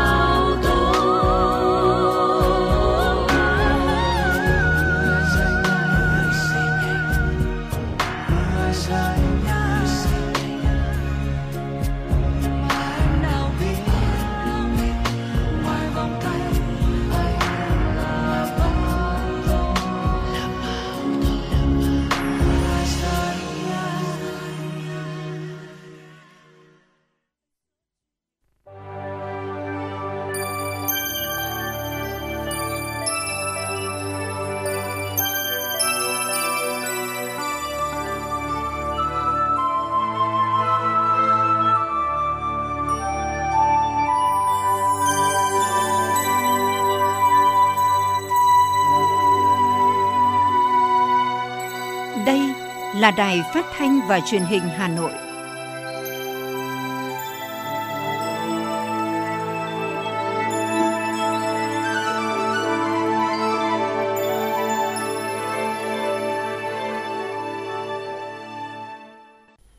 Quý vị và các bạn thân mến, bây giờ là mười bảy giờ. Quý vị và các bạn đang theo dõi chương trình Chuyển động Hà Nội chiều của Đài Phát thanh Truyền hình Hà Nội, và chương trình cũng đang được phát sóng trực tuyến trên trang web hanoitv chấm vn. Và để tiếp tục Chuyển động Hà Nội buổi chiều ngày hôm nay, xin được mời quý vị thính giả chúng ta sẽ cùng tiếp tục đón nghe những tin tức mà phóng viên chương trình cập nhật. Thưa quý vị và các bạn, sáng nay Thủ tướng Phạm Minh Chính chủ trì hội nghị trực tuyến thúc đẩy phát triển nhà ở xã hội cho công nhân người thu nhập thấp. Tham dự hội nghị tại Đầu cầu Hà Nội có Phó Thủ tướng Lê Văn Thành, đại diện lãnh đạo nhiều bộ ngành chức năng và đại diện một số tập đoàn doanh nghiệp tham gia vào lĩnh vực này. Ngoài ra hội nghị có sự tham gia trực tuyến của lãnh đạo các địa phương, doanh nghiệp tại nhiều điểm cầu trên cả nước. Phát biểu khai mạc, Thủ tướng Phạm Minh Chính nhấn mạnh Đảng, Nhà nước luôn quan tâm công nhân, người thu nhập thấp. Hội nghị nhằm cụ thể hóa một bước chủ trương của Đảng về chăm lo nhà ở cho công nhân, người thu nhập thấp. Tuy nhiên, quá trình triển khai thực hiện các chính sách về nhà ở xã hội chưa đáp ứng được yêu cầu, đáp ứng được một phần nhỏ nhu cầu của công nhân lao động. Nhu cầu nhà ở của công nhân lao động vẫn rất cấp bách. Cơ chế chính sách và quá trình thực thi bộc lộ nhiều tồn tại, hạn chế cần được khắc phục nhằm thúc đẩy việc phát triển nhà ở xã hội, giải quyết tốt hơn nhu cầu cải thiện nhà ở của các đối tượng. Hội nghị này là một dịp để đánh giá tình hình thực hiện chủ trương pháp luật, chính sách của Đảng và Nhà nước về phát triển nhà ở xã hội trong thời gian qua và định hướng nhiệm vụ giải pháp thực hiện trong thời gian tới. Thủ tướng đề nghị các đại biểu tập trung thảo luận về thực trạng phát triển nhà ở xã hội cho công nhân, người thu nhập thấp, các giải pháp cần làm thời gian tới, trong đó có vấn đề phát huy mạnh mẽ tinh thần tự nguyện, tự giác và trách nhiệm xã hội của các doanh nghiệp, phù hợp với chủ trương của Đảng, luật pháp của Nhà nước và với tình hình điều kiện thực tế, vai trò của cơ quan quản lý nhà nước để giải quyết các vấn đề cơ chế chính sách tài chính, sự vào cuộc của các địa phương. Trong khi thế phấn khởi kỷ niệm chín mươi hai năm ngày truyền thống ngành tuyên giáo của Đảng, ngày mùng một tháng tám năm một nghìn chín trăm ba mươi, ngày mùng một tháng tám năm hai nghìn không trăm hai mươi hai, sáng nay, Ban Tuyên giáo Thành ủy Hà Nội trang trọng tổ chức phát động hội thi tìm hiểu nghị quyết mười lăm của Bộ Chính trị về phương hướng nhiệm vụ phát triển thủ đô đến năm hai nghìn không trăm ba mươi, tầm nhìn đến năm hai nghìn không trăm bốn mươi lăm. Dự và chỉ đạo có các đồng chí Phó trưởng Ban Tuyên giáo Trung ương Phan Xuân Thủy, Ủy viên Bộ Chính trị, Bí thư Thành ủy, Trưởng đoàn đại biểu Quốc hội thành phố Hà Nội Đinh Tiến Dũng. Lễ phát động được trực tuyến đến một trăm hai mươi hai điểm cầu với gần sáu nghìn đại biểu tham dự. Nghị quyết mười lăm của Bộ Chính trị là nghị quyết có ý nghĩa đặc biệt quan trọng trong chiến lược xây dựng và phát triển thủ đô Hà Nội với tầm nhìn dài hạn, xây dựng thủ đô trở thành đô thị thông minh, hiện đại, xanh sạch đẹp, an ninh an toàn, phát triển nhanh bền vững, có sức lan tỏa để thúc đẩy vùng đồng bằng sông Hồng, vùng kinh tế trọng điểm Bắc Bộ và cả nước cùng phát triển. Phát biểu tại lễ phát động, Trưởng Ban Tuyên giáo Thành ủy Bùi Huyền Mai khẳng định, khi nghị quyết được ban hành, thành phố Hà Nội đã quyết liệt, sáng tạo, tập trung khẩn trương xây dựng chương trình hành động, kế hoạch, đề án với nhiều nội dung, hoạt động cụ thể thiết thực, thể hiện trách nhiệm quyết tâm của cả hệ thống chính trị thực hiện thắng lợi các mục tiêu nghị quyết đề ra. Bí thư Thành ủy Đinh Tiến Dũng và các đồng chí lãnh đạo thành phố đã ấn nút phát động hội thi, diễn ra trong bốn tuần trên nền tảng thi trực tuyến tại địa chỉ h t t p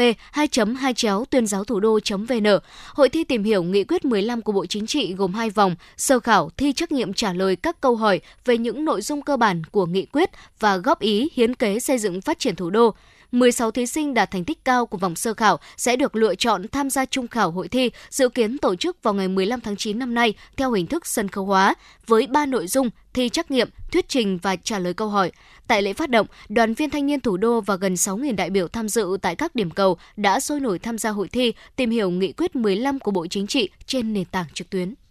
Sáng nay, Thường trực Hội đồng Nhân dân, Ủy ban Nhân dân, Ủy ban Mặt trận Tổ quốc Việt Nam thành phố đã tổ chức hội nghị thống nhất nội dung kỳ họp thứ chín, kỳ họp chuyên đề của Hội đồng Nhân dân thành phố khóa mười sáu, nhiệm kỳ hai nghìn không trăm hai mươi mốt đến hai nghìn không trăm hai mươi sáu. Dự hội nghị có đồng chí Trần Sĩ Thanh, Ủy viên Trung ương Đảng, Phó Bí thư Thành ủy, Chủ tịch Ủy ban Nhân dân thành phố, đồng chí Nguyễn Ngọc Tuấn, Phó Bí thư Thành ủy, Chủ tịch Hội đồng Nhân dân thành phố, Chủ tịch Ủy ban Mặt trận Tổ quốc Việt Nam thành phố Nguyễn Lan Hương. Kỳ họp thứ chín dự kiến tổ chức vào trung tuần tháng chín, tổ chức trong một ngày để xem xét thảo luận quyết định tám nội dung về điều chỉnh cập nhật kế hoạch đầu tư công trung hạn năm năm hai nghìn không trăm hai mươi mốt đến hai nghìn không trăm hai mươi lăm, điều chỉnh kế hoạch đầu tư công năm hai nghìn không trăm hai mươi hai, định hướng kế hoạch đầu tư công năm hai nghìn không trăm hai mươi ba, điều chỉnh chủ trương đầu tư các dự án sử dụng vốn đầu tư công, xây dựng đề án phân cấp ủy quyền và xây dựng nghị quyết thay thế nghị quyết số không tám ngày ba tháng tám năm hai nghìn không trăm hai mươi hai của Hội đồng Nhân dân thành phố.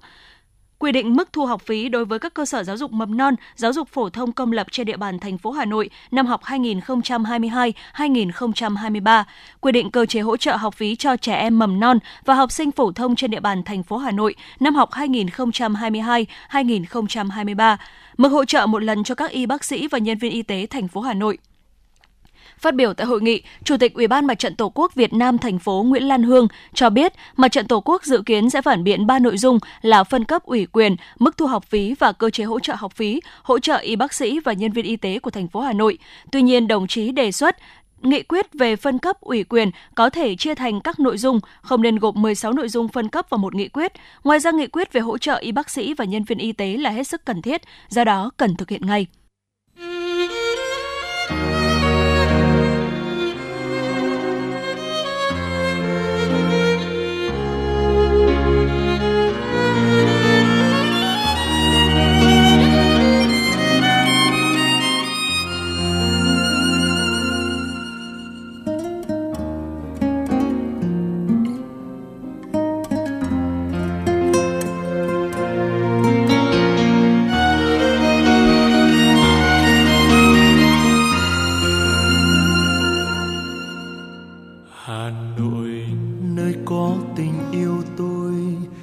ánh sáng xa kỳ đến lạ. Ngày ngày em có gọi tên tôi mà sao hoa xưa thơm hương vô chừng. Hà Nội của tôi ơi, mãi ghi trong lòng tôi kỷ niệm thời yêu dấu, hát mãi dài điều em. Hà Nội của tôi ơi, dẫu đi trăm ngàn nơi vẫn sáng những thăng long đông đô ngàn năm, cứ bên tôi đi trên đường quen hồn nhiên nét duyên xưa Tràng An và em trẻ mãi có trong nhau đêm dương cầm phố, lác giác thu em sương giọt rơi, từng mái ngói xô nghiêng về nhau, tình em khát trong tôi Hà Nội.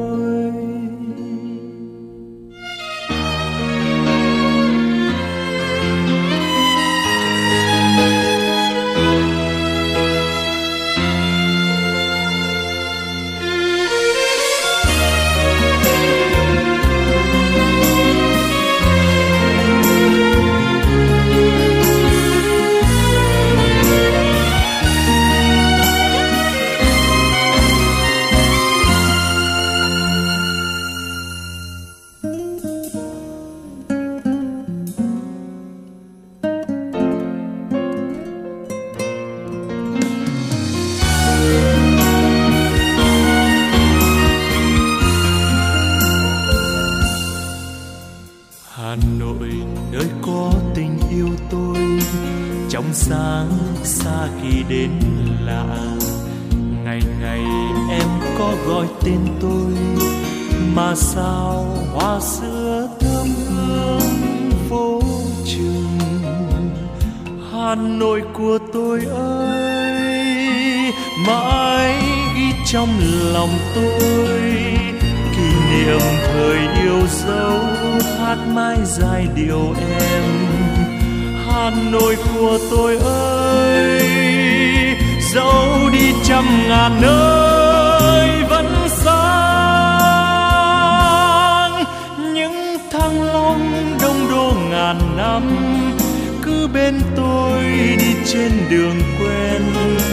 hồn nhiên nét duyên xưa Tràng An và em trẻ mãi có trong nhau đêm dương cầm phố, lác giác thu em sương giọt rơi, từng mái ngói xô nghiêng về nhau, tình em khát trong tôi Hà Nội. Những thăng long đông đô ngàn năm, cứ bên tôi đi trên đường quen hồn nhiên nét duyên xưa Tràng An và em trẻ mãi có trong nhau đêm dương cầm phố, lác giác thu em sương giọt rơi, từng mái ngói xô nghiêng về nhau, tình em khát trong tôi Hà Nội, tình em khát trong tôi Hà Nội.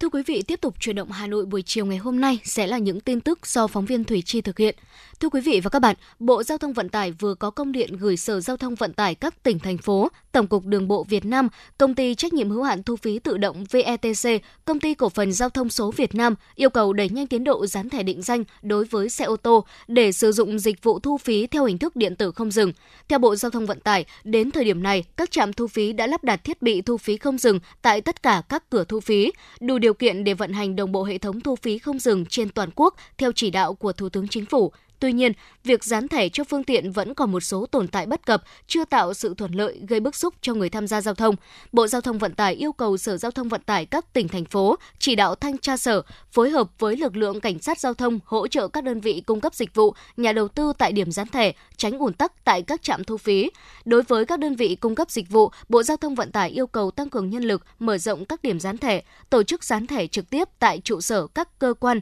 ban ngành, địa phương và các khu chung cư. Ủy ban nhân dân thành phố Hà Nội đã phê duyệt mười một nhóm nghề với bảy mươi tám nghề đào tạo trình độ sơ cấp, đào tạo dưới ba tháng trên địa bàn thành phố Hà Nội giai đoạn hai nghìn không trăm hai mươi hai đến hai nghìn không trăm hai mươi lăm.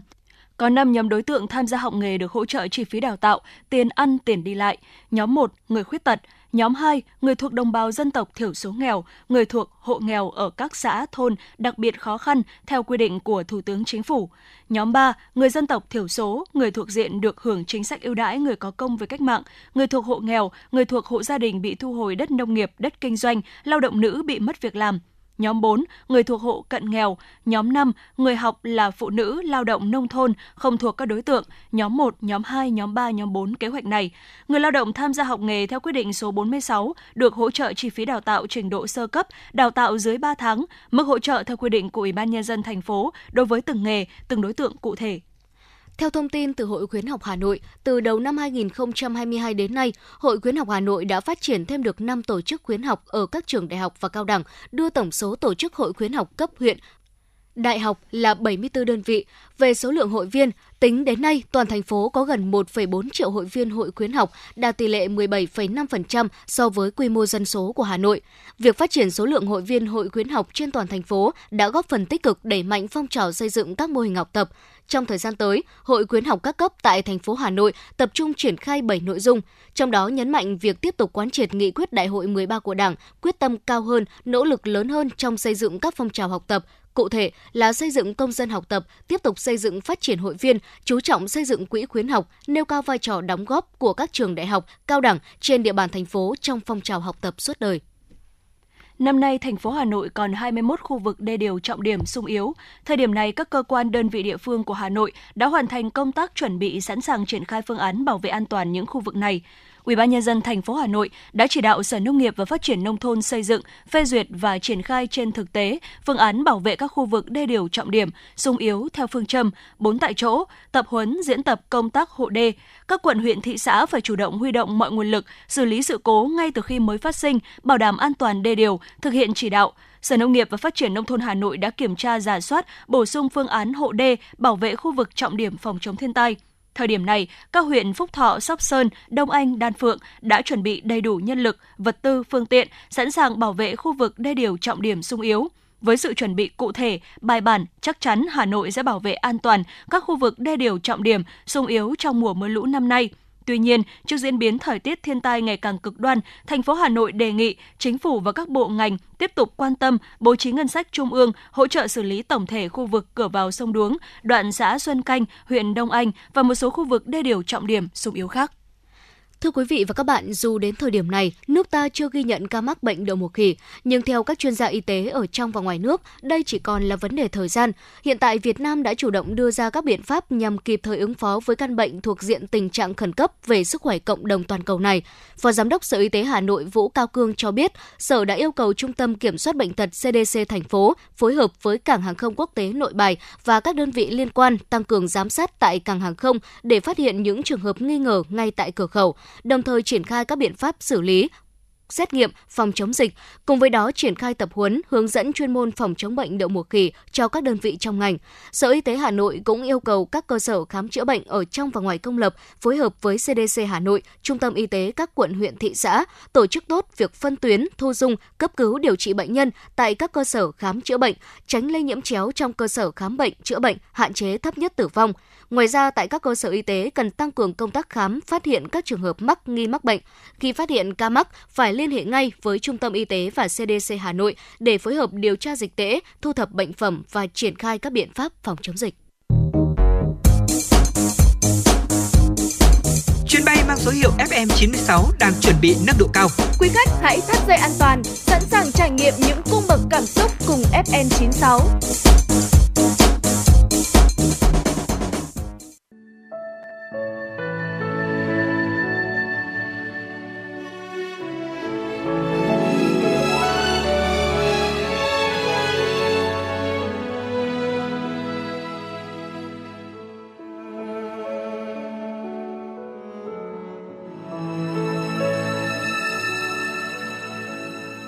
Tháng riêng hoa đào bừng nở, đón xuân khoe sắc hồng tươi. Tháng hai hoa ban ngập tràn, tím biếc những gương mặt phố. Tháng ba bất chợt một ngày, trắng tinh hoa xưa về đây. Tháng tư loa kèn mỏng manh, nhưng góc phố con đường quen. Mùa hoa tháng năm cháy giữa phường đỏ, hồ Tây ngát hương mùa sen tháng sáu. Ngược chân lối đi hồi sâu tháng bảy, trở về tuổi thơ hoa xuân tháng tám. Mùa hoa sữa rơi tháng chín nồng nàn, mùa thu đã sang mùa hoa cúc đến. Tình yêu thủy chung tình biệt thẹn thào, rực rỡ cuối đông cài vang bên sông. Tôi yêu những sắc hoa.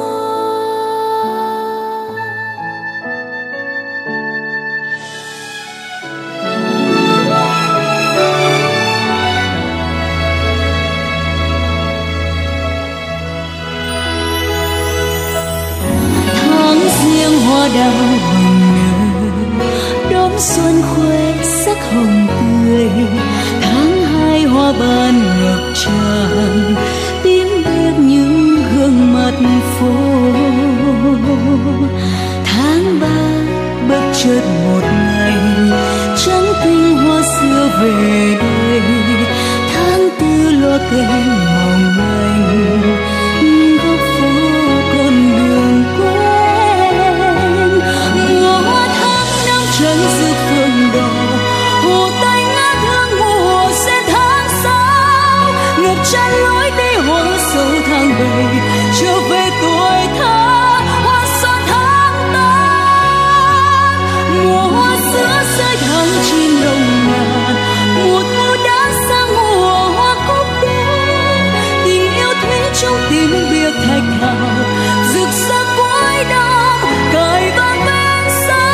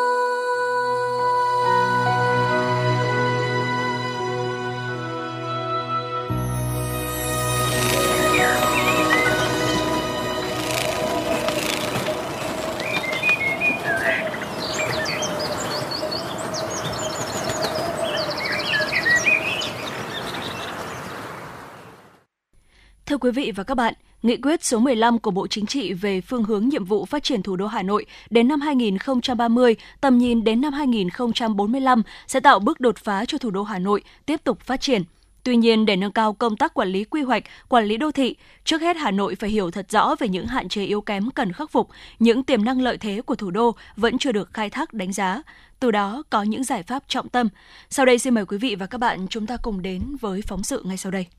Việc triển khai nghị quyết mười lăm của Bộ Chính trị về phương hướng nhiệm vụ phát triển thủ đô Hà Nội đến năm hai nghìn không trăm ba mươi, tầm nhìn đến năm hai nghìn không trăm bốn mươi lăm có ý nghĩa quan trọng, giúp bàn giải pháp hoàn thiện các cơ chế chính sách của nhà nước nói chung, trong đó có cơ chế chính sách tài chính ngân sách để thủ đô Hà Nội hoàn thành cao nhất các nhiệm vụ phát triển kinh tế xã hội, góp phần vào kết quả chung của cả nước trong thời gian tới. Đồng chí Lê Thị Thu Hằng, Bí thư Quận ủy Tây Hồ cho biết. Đối với việc thực hiện nghị quyết mười lăm lần này thì Trung ương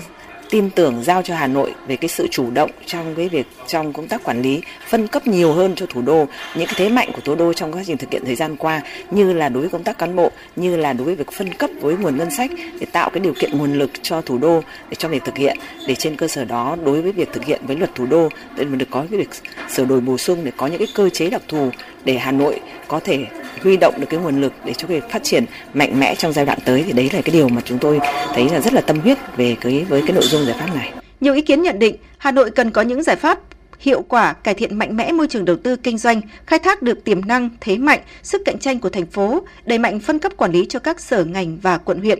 Ông Nguyễn Anh Dũng, Bí thư huyện ủy Mỹ Đức cho biết. Ban Thường vụ cũng đã chỉ đạo xây dựng khá là toàn diện các cái bám sát cái các cái mục tiêu,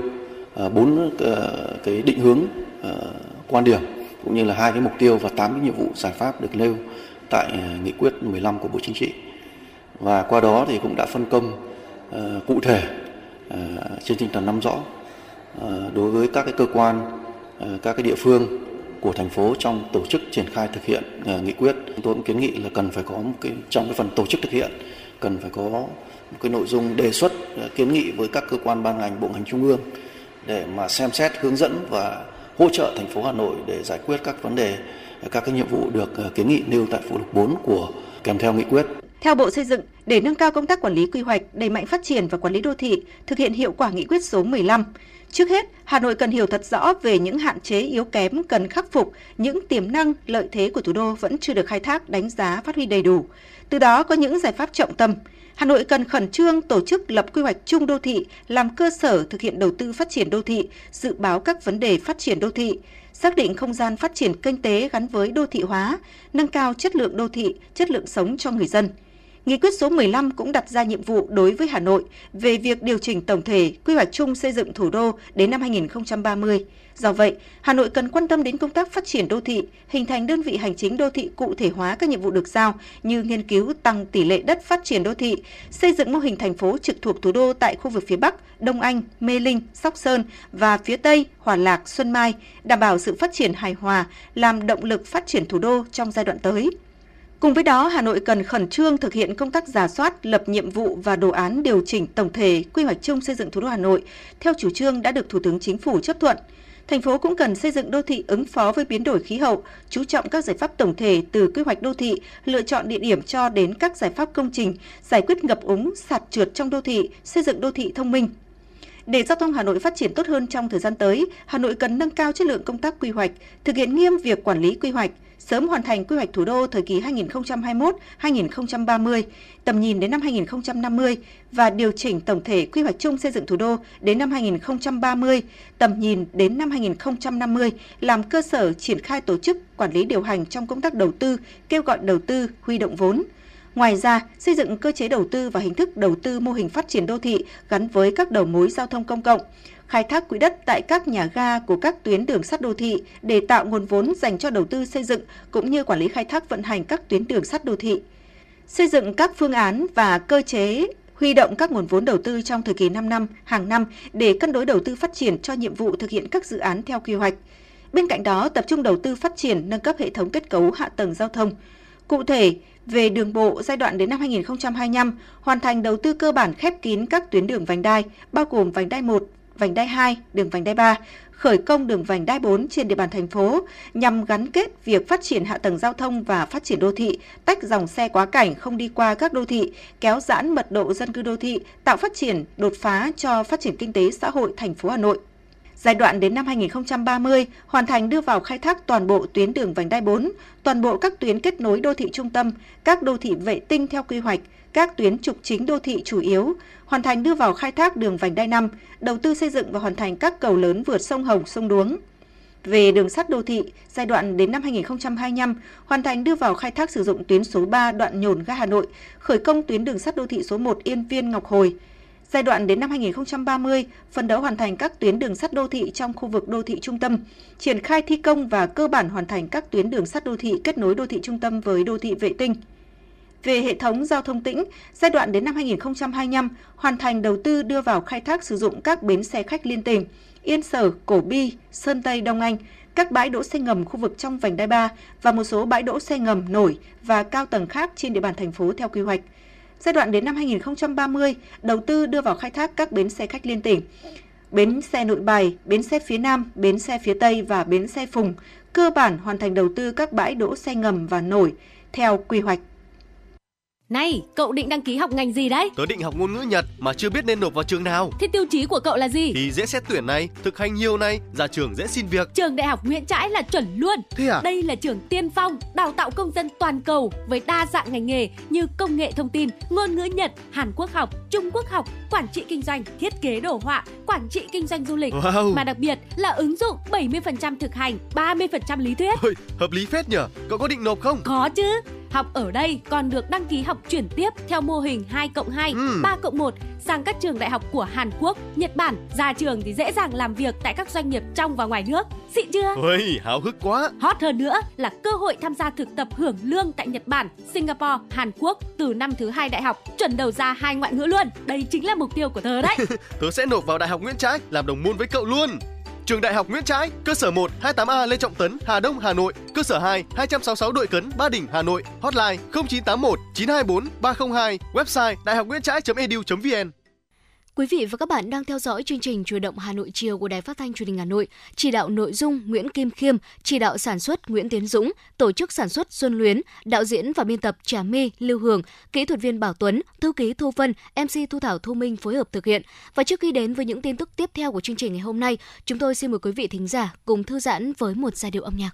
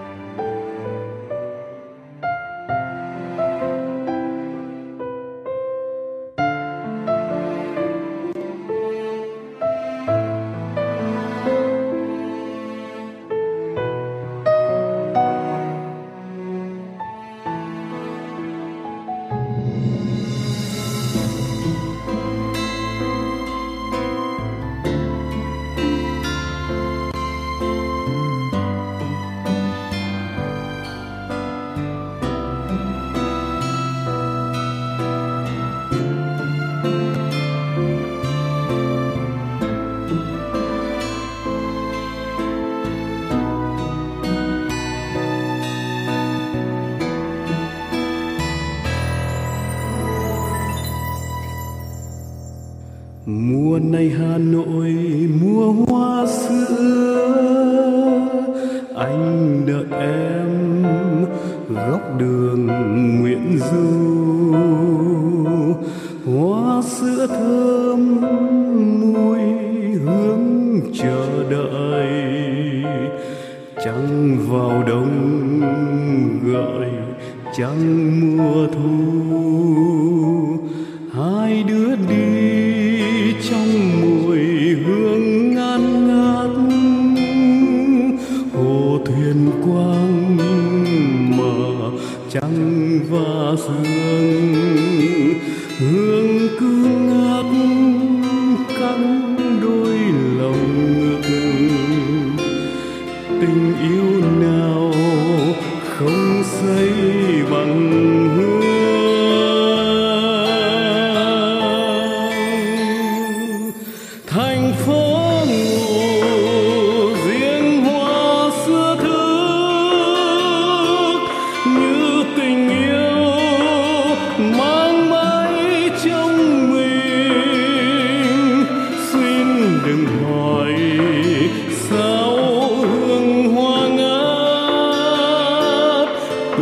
Tròn trắng sao má em hồng, anh đi suốt dọc dài đất nước vẫn mang theo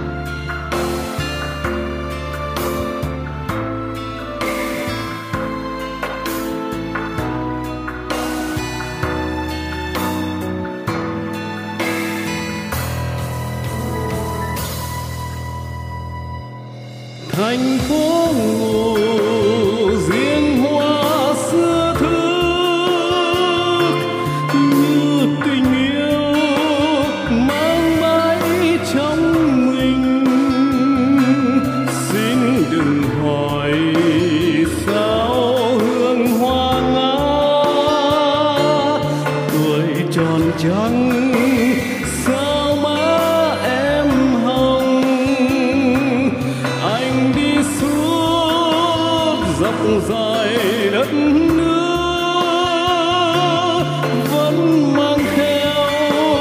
hương sắc bên mình, dù anh ngủ riêng hương hoa thức đến từng đêm nhớ hoa xưa ơi. Mùa này Hà Nội mùa hoa xưa, anh đợi em góc đường Nguyễn Du. Hoa sữa thơm mùi hương chờ đợi, trăng vào đông gợi trăng mùa thu. Hai đứa đi trong mùi hương ngang ngát, hồ thuyền quang mà trắng và sương, hương cứ ngát căng đôi lòng ngực. Tình yêu nào không say bằng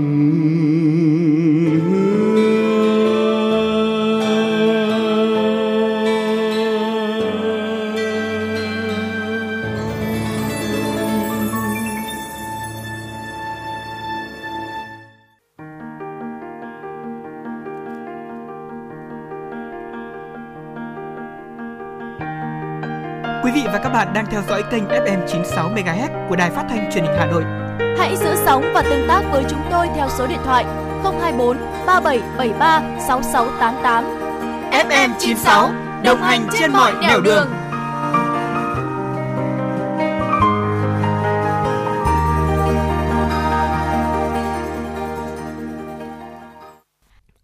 Quý vị và các bạn, Ủy ban nhân dân thành phố cho biết, đến nay Hà Nội có ba mươi thiết chế văn hóa thể thao cấp thành phố, năm mươi bảy thiết chế văn hóa thể thao cấp huyện, một trăm ba mươi sáu trung tâm văn hóa thể thao cấp xã, bốn nghìn hai trăm bảy mươi bảy nhà văn hóa, điểm sinh hoạt cộng đồng tại các thôn, tổ dân phố. Nhiều thiết chế văn hóa đã được đầu tư xây dựng đồng bộ, khang trang, phát huy hiệu quả, đáp ứng nhu cầu sinh hoạt văn hóa tinh thần của nhân dân. Tuy nhiên, qua giám sát của Hội đồng Nhân dân thành phố và các ý kiến, kiến nghị của cử tri, bên cạnh những kết quả đạt được, việc đầu tư, khai thác, quản lý và sử dụng các thiết chế văn hóa thể thao trên địa bàn Hà Nội vẫn còn nhiều bất cập cần khắc phục trong thời gian tới.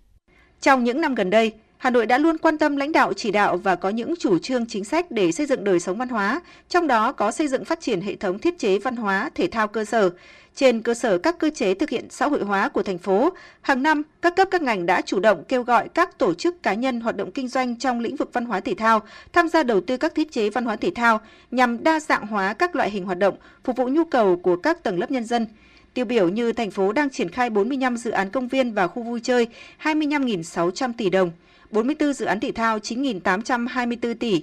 Trong giai đoạn hai nghìn không trăm hai mươi mốt đến hai nghìn không trăm hai mươi lăm, dự kiến triển khai thực hiện các dự án xã hội hóa. Nhà hát Opera và khu văn hóa đa năng Quảng An tổng mức đầu tư mười một nghìn chín trăm chín mươi sáu tỷ đồng. Công viên văn hóa du lịch vui chơi giải trí Kim Quy với tổng mức đầu tư bốn nghìn chín trăm sáu mươi tám tỷ đồng, các rạp chiếu phim hiện đại trong các trung tâm thương mại. Một số quận huyện có cách làm sáng tạo như quận Cầu Giấy xây dựng khá đồng bộ hệ thống thiết chế văn hóa từ quận đến tổ dân phố, đầu tư khu vui chơi giải trí cho trẻ em trong công viên Cầu Giấy, công viên Nghĩa Đô và ba trung tâm văn hóa thể thao phường. Quận Long Biên có chín mươi phần trăm tổ dân phố có nhà văn hóa và đã có năm mươi bảy điểm được lắp đặt một số dụng cụ thể thao cơ bản tại các nhà văn hóa và vườn hoa, khu công cộng theo hình thức mở để nhân dân được tự do luyện tập vào tất cả các thời gian. Hầu hết diện tích đất xen kẹt giáp ranh khu vực dân cư hoặc giáp các dự án đã được quận đầu tư để xây dựng vườn hoa, sân chơi, vừa làm đẹp đô thị vừa quản lý đất đai, vệ sinh môi trường, đồng thời là chỗ vui chơi tập luyện cho nhân dân. Tại quận Hoàn Kiếm, nhiều tổ dân phố không có nhà văn hóa nhưng quận đã vận dụng kết hợp với đình đền làm nơi sinh hoạt cộng đồng. Nhiều huyện mặc dù còn khó khăn nhưng đã quyết liệt chỉ đạo xây dựng nhà văn hóa ở thôn như là Đông Anh đạt chín mươi chín phẩy hai phần trăm, Ứng Hòa đạt chín mươi bảy phẩy chín phần trăm và rất nhiều sáng tạo khác từ cơ sở. Tuy nhiên, thực tế cũng cho thấy các thiết chế văn hóa vẫn còn thiếu, chưa đồng bộ, xuống cấp, cần được đầu tư và cải tạo. Chưa có nhiều các công trình văn hóa thể thao, khu vui chơi đáp ứng nhu cầu thụ hưởng văn hóa tinh thần của nhân dân. Nhiều dự án công trình hiện vẫn đang nằm trên giấy hoặc chậm tiến độ, cụ thể như dự án công viên văn hóa Đống Đa từ năm hai nghìn không trăm lẻ một đến nay chưa được triển khai, hầu hết diện tích đất đã giải phóng mặt bằng bị tái lấn chiếm. Dự án công viên văn hóa du lịch vui chơi giải trí Kim Quy khởi công từ tháng chín năm hai nghìn không trăm mười sáu và cam kết cuối năm hai nghìn không trăm mười tám sẽ đưa vào sử dụng giai đoạn một, đến nay vẫn bỏ hoang. Dự án Bảo tàng Hà Nội được đầu tư khái toán với tổng số vốn hơn hai nghìn ba trăm tỷ đồng, dự kiến hoàn thành vào năm hai nghìn không trăm mười lăm, đã được điều chỉnh nên kéo dài đến năm hai nghìn không trăm mười chín, nhưng đến nay vẫn còn nhiều hạng mục chưa xong. Đại biểu Hội đồng Nhân dân thành phố Trần Hợp Dũng, huyện Thanh Trì cho biết. À, Trung tâm Văn hóa thành phố tại địa chỉ số bảy, phố Phùng Hưng, quận Hà Đông, nhiều năm nay trong tình trạng vắng các hoạt động. Trong khuôn viên thì tồn tại một số hộ dân đang sinh sống lấn chiếm, thậm chí cả một khu tập thể với tám mươi chín hộ dân sử dụng lối đi chung với khuôn viên của Trung tâm Văn hóa thành phố. Rạp mùng hai tháng chín thị xã Sơn Tây thì được cải tạo sửa chữa xong từ năm hai nghìn không trăm mười sáu nhưng đến nay chưa đưa vào bàn giao khai thác sử dụng.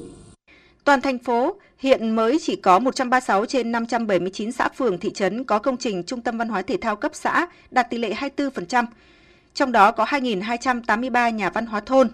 một nghìn chín trăm chín mươi ba nhà văn hóa điểm sinh hoạt tổ dân phố mới đạt tỷ lệ sáu mươi lăm phẩy năm phần trăm. Đáng lưu ý, chín quận huyện của thành phố Hà Nội đang trắng trung tâm văn hóa cấp xã. Trong tổng số hơn bốn nghìn hai trăm nhà văn hóa, điểm sinh hoạt cộng đồng thôn, tổ dân phố, chỉ có hơn một nghìn chín trăm nhà văn hóa đáp ứng tiêu chí cơ bản về quy mô, diện tích xây dựng, trang thiết bị, hơn hai nghìn một trăm nhà văn hóa chưa đáp ứng các tiêu chí cơ bản, mười tám nhà văn hóa nằm trong khuôn viên di tích, một trăm tám mươi bảy nhà văn hóa xuống cấp không đảm bảo điều kiện sinh hoạt. Đại biểu Hội đồng Nhân dân thành phố Nguyễn Quang Thắng, quận Long Biên cho biết. Thì điểm sinh hoạt cộng đồng tại số tám Hàng Bún, phường Nguyễn Trung Trực, ở quận Ba Đình thì hiện có hai chi bộ và bảy tổ dân phố sử dụng làm nơi sinh hoạt chung. Tuy nhiên thì cơ sở vật chất thì đang xuống cấp trầm trọng, các trang thiết bị thì đã cũ, nát, lạc hậu nhưng đến nay thì chưa được quan tâm sửa chữa cải tạo, nâng cấp và đầu tư trang thiết bị. Và nhà văn hóa tổ dân phố số ba, phường Quang Trung, thị xã Sơn Tây cũng đang trong tình trạng xuống cấp, ruột nát, ba bốn năm nay thì nhân dân không có nơi sinh hoạt. Công tác đầu tư các công trình bằng nguồn vốn ngân sách còn hạn chế, việc huy động xã hội hóa đầu tư cho lĩnh vực văn hóa, thể dục thể thao đạt kết quả chưa cao. Nhiều công trình được đầu tư xây dựng nhưng việc quản lý khai thác còn nhiều bất cập, chưa phát huy được hiệu quả. Nhấn mạnh các nguyên nhân chủ quan, khách quan đã được nhận diện rõ, Ủy ban Nhân dân thành phố yêu cầu các đơn vị phải có biện pháp xử lý gắn với trách nhiệm và lộ trình thực hiện ngay. Giám đốc Sở Văn hóa Thể thao Đỗ Đình Hồng cho biết. Chính vì những cái tồn tại và những hạn chế như thế nhưng mà chúng tôi cho rằng cái nguyên nhân cũng vẫn là con người, trực tiếp là ban là cái trung tâm văn hóa của thành phố và uh, Sở Văn hóa và Thể thao Hà Nội. Chúng tôi nhận cái trách nhiệm này với đại biểu hội đồng và sau đây chúng tôi sẽ có một số những cái giải pháp để thực hiện tốt. Theo Ủy ban Nhân dân thành phố, với dự án công viên Kim Quy thì trách nhiệm Ủy ban Nhân dân thành phố chậm trễ có lịch sử liên quan, nhưng thời gian qua cơ bản các vướng mắc đã được tháo gỡ. Với dự án công viên văn hóa thể thao vui chơi Đống Đa, Ủy ban Nhân dân thành phố Hà Nội yêu cầu Sở Quy hoạch Kiến trúc cùng các sở ngành và quận liên quan dứt điểm điều chỉnh quy hoạch xong trong hai tháng. Với bốn mươi công trình các nhà văn hóa còn lại, thành phố tổng hợp xem xét cụ thể. Ủy ban Nhân dân thành phố Hà Nội cũng cho biết, theo tinh thần chỉ đạo của Thủ tướng và thành phố, các đơn vị phải rà soát, cập nhật quy hoạch và điều chỉnh, bổ sung để xử lý dứt điểm khâu quy hoạch sớm nhất, quan tâm dành quỹ đất cho các thiết chế văn hóa thể thao, dành nguồn lực từ đầu tư công, thực hiện chính sách xã hội hóa, bố trí ngân sách trong kế hoạch hàng năm để đầu tư xây dựng, bao gồm cả đầu tư xây dựng, mua sắm trang thiết bị, bồi dưỡng nghiệp vụ và nâng cao chất lượng hiệu quả, đa dạng hóa, tăng cường quy chế quản lý sau đầu tư.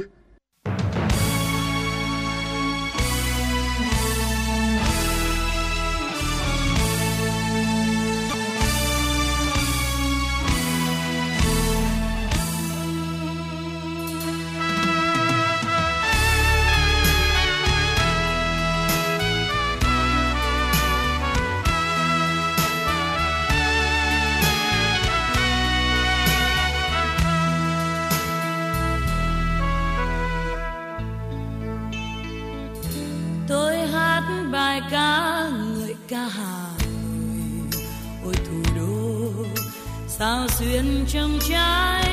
tim tôi, hàng cây xanh bao mùa lá đỏ, gió sông Hồng chỉ rao sông Vô, mùa thu đi qua từng phố nhỏ, ôi hồ Gươm như một bài thơ.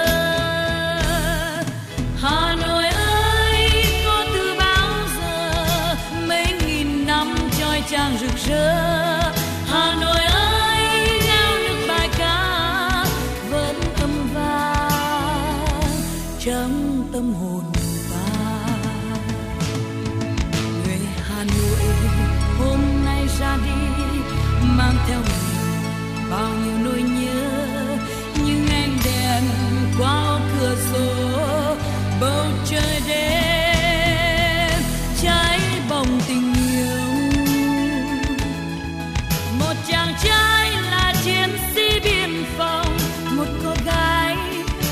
đường đi xa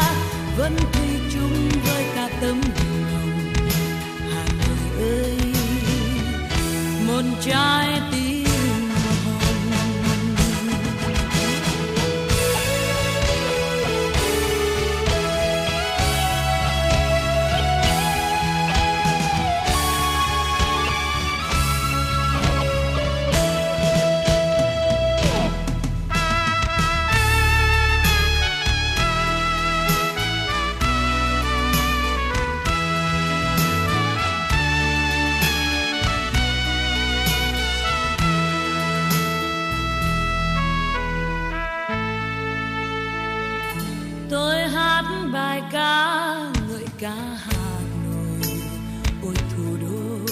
Sao xuyên trong trái tim tôi, hàng cây xanh bao mùa lá đỏ, gió sông Hồng rì rào sông Vô, mùa thu đi qua từng phố nhỏ, ôi cô Hương như một bài.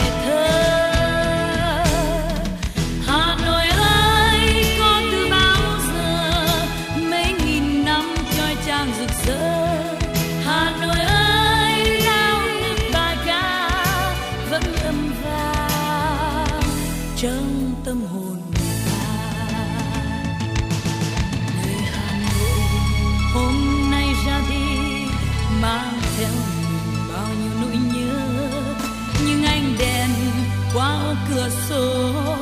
bầu trời đêm cháy bồng tình yêu, một chàng trai là chiến sĩ biên phòng,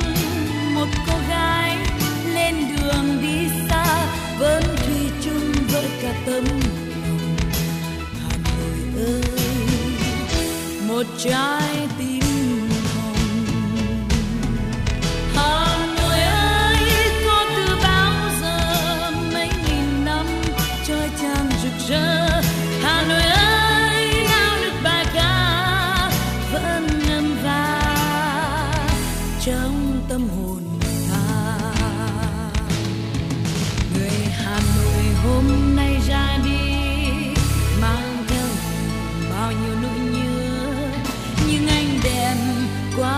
Cửa sổ bầu trời đêm cháy bồng tình yêu, một chàng trai là chiến sĩ biên phòng, một cô gái lên đường đi xa vẫn thủy chung với cả tấm lòng. Hà Nội ơi,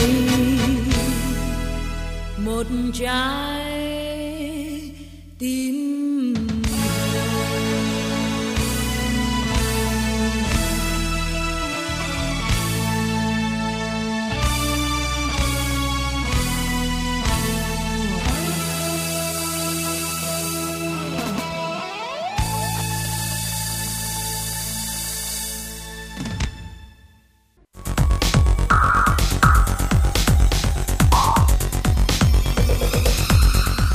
Bạn đang theo dõi kênh ép em chín mươi sáu MHz của Đài Phát thanh Truyền hình Hà Nội. Hãy giữ sóng và tương tác với chúng tôi theo số điện thoại không hai bốn ba bảy bảy ba sáu sáu tám tám. ép em chín sáu đồng hành trên mọi nẻo đường. đường.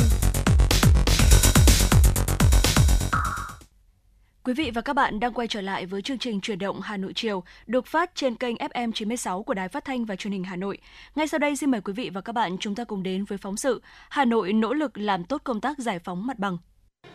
Thưa quý vị và các bạn, thời gian vừa qua công tác hỗ trợ bồi thường giải phóng mặt bằng trên địa bàn thủ đô Hà Nội nảy sinh nhiều khó khăn vướng mắc. Nhiều dự án chỉ có thể triển khai từng hạng mục do công tác giải phóng mặt bằng chậm trễ, sự bất đồng thuận của người dân trong việc yêu cầu quyền lợi bồi thường hỗ trợ tái định cư. Đơn cử tại địa bàn quận Hoàng Mai, dự án đường hai phẩy năm đoạn Đầm Hồng đến quốc lộ một A quận Hoàng Mai có diện tích đất phải thu hồi hơn năm mươi tám nghìn mét vuông, phường Định Công hơn năm mươi mốt nghìn mét vuông, phường Thịnh Liệt hơn bảy nghìn mét vuông. Ủy ban nhân dân quận Hoàng Mai đã phê duyệt đầy đủ một trăm tám mươi phương án đền bù hỗ trợ giải phóng mặt bằng cho người dân, cơ quan, tổ chức, nhưng rất nhiều hộ dân không chấp hành quyết định thu hồi đất, nhận tiền chi trả bồi thường và bàn giao mặt bằng. Trong khi đó, dự án này được Ủy ban nhân dân thành phố Hà Nội phê duyệt quy hoạch từ năm hai nghìn không trăm lẻ hai, quyết định giải phóng mặt bằng năm hai nghìn không trăm mười. Đến nay, sau mười hai năm, công tác giải phóng mặt bằng vẫn chưa hoàn thiện, khiến đơn vị thi công không thể triển khai đúng tiến độ đề ra. Bên cạnh đó, có tình trạng dự án đã thực hiện bồi thường giải phóng mặt bằng nhưng vẫn bất động hàng chục năm mà chưa thể triển khai thi công xây dựng.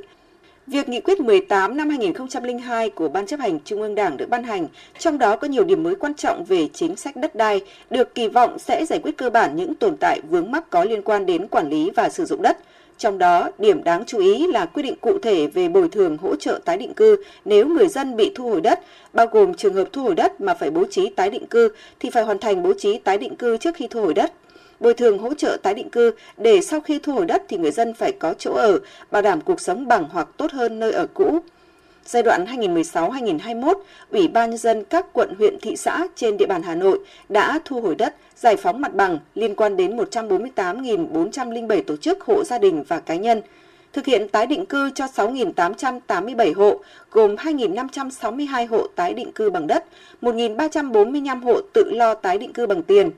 hai nghìn chín trăm tám mươi hộ tái định cư bằng nhà chung cư. Phó Chủ tịch Thường trực Ủy ban Nhân dân thành phố Lê Hồng Sơn cho biết. Về việc đẩy nhanh tiến độ thực hiện các dự án đầu tư của thành phố, nội dung này Thành ủy, trực tiếp là đồng chí Bí thư Thành ủy hết sức quan tâm và đã có những chỉ đạo rất cụ thể sát sao. Ngày năm tháng bảy năm hai nghìn không trăm hai mươi hai, Ban Thường vụ Thành ủy đã ban hành quyết định số hai nghìn chín trăm mười ba về việc thành lập Ban chỉ đạo đẩy nhanh tiến độ đầu tư, tập trung xử lý đối với các dự án vốn ngoài ngân sách có sử dụng đất chậm triển khai trên địa bàn thành phố, do đồng chí Phó Bí thư Thường trực Thành ủy làm trưởng ban. Thành phố Hà Nội là một trong những địa phương tiên phong trong việc giải quyết những khó khăn vướng mắc trong công tác này thông qua giải pháp đề xuất mua nhà thương mại, làm nhà tái định cư bằng nguồn vốn từ ngân sách, ưu tiên đối với quỹ nhà đang thực hiện cơ chế đặt hàng mua nhà ở thương mại phục vụ tái định cư, thực hiện thí điểm mô hình xây dựng nhà ở xã hội làm nhà tái định cư. Trước nhu cầu về nhà tái định cư phục vụ công tác giải phóng mặt bằng, xây dựng hạ tầng trên địa bàn sẽ tăng cao trong thời gian tới.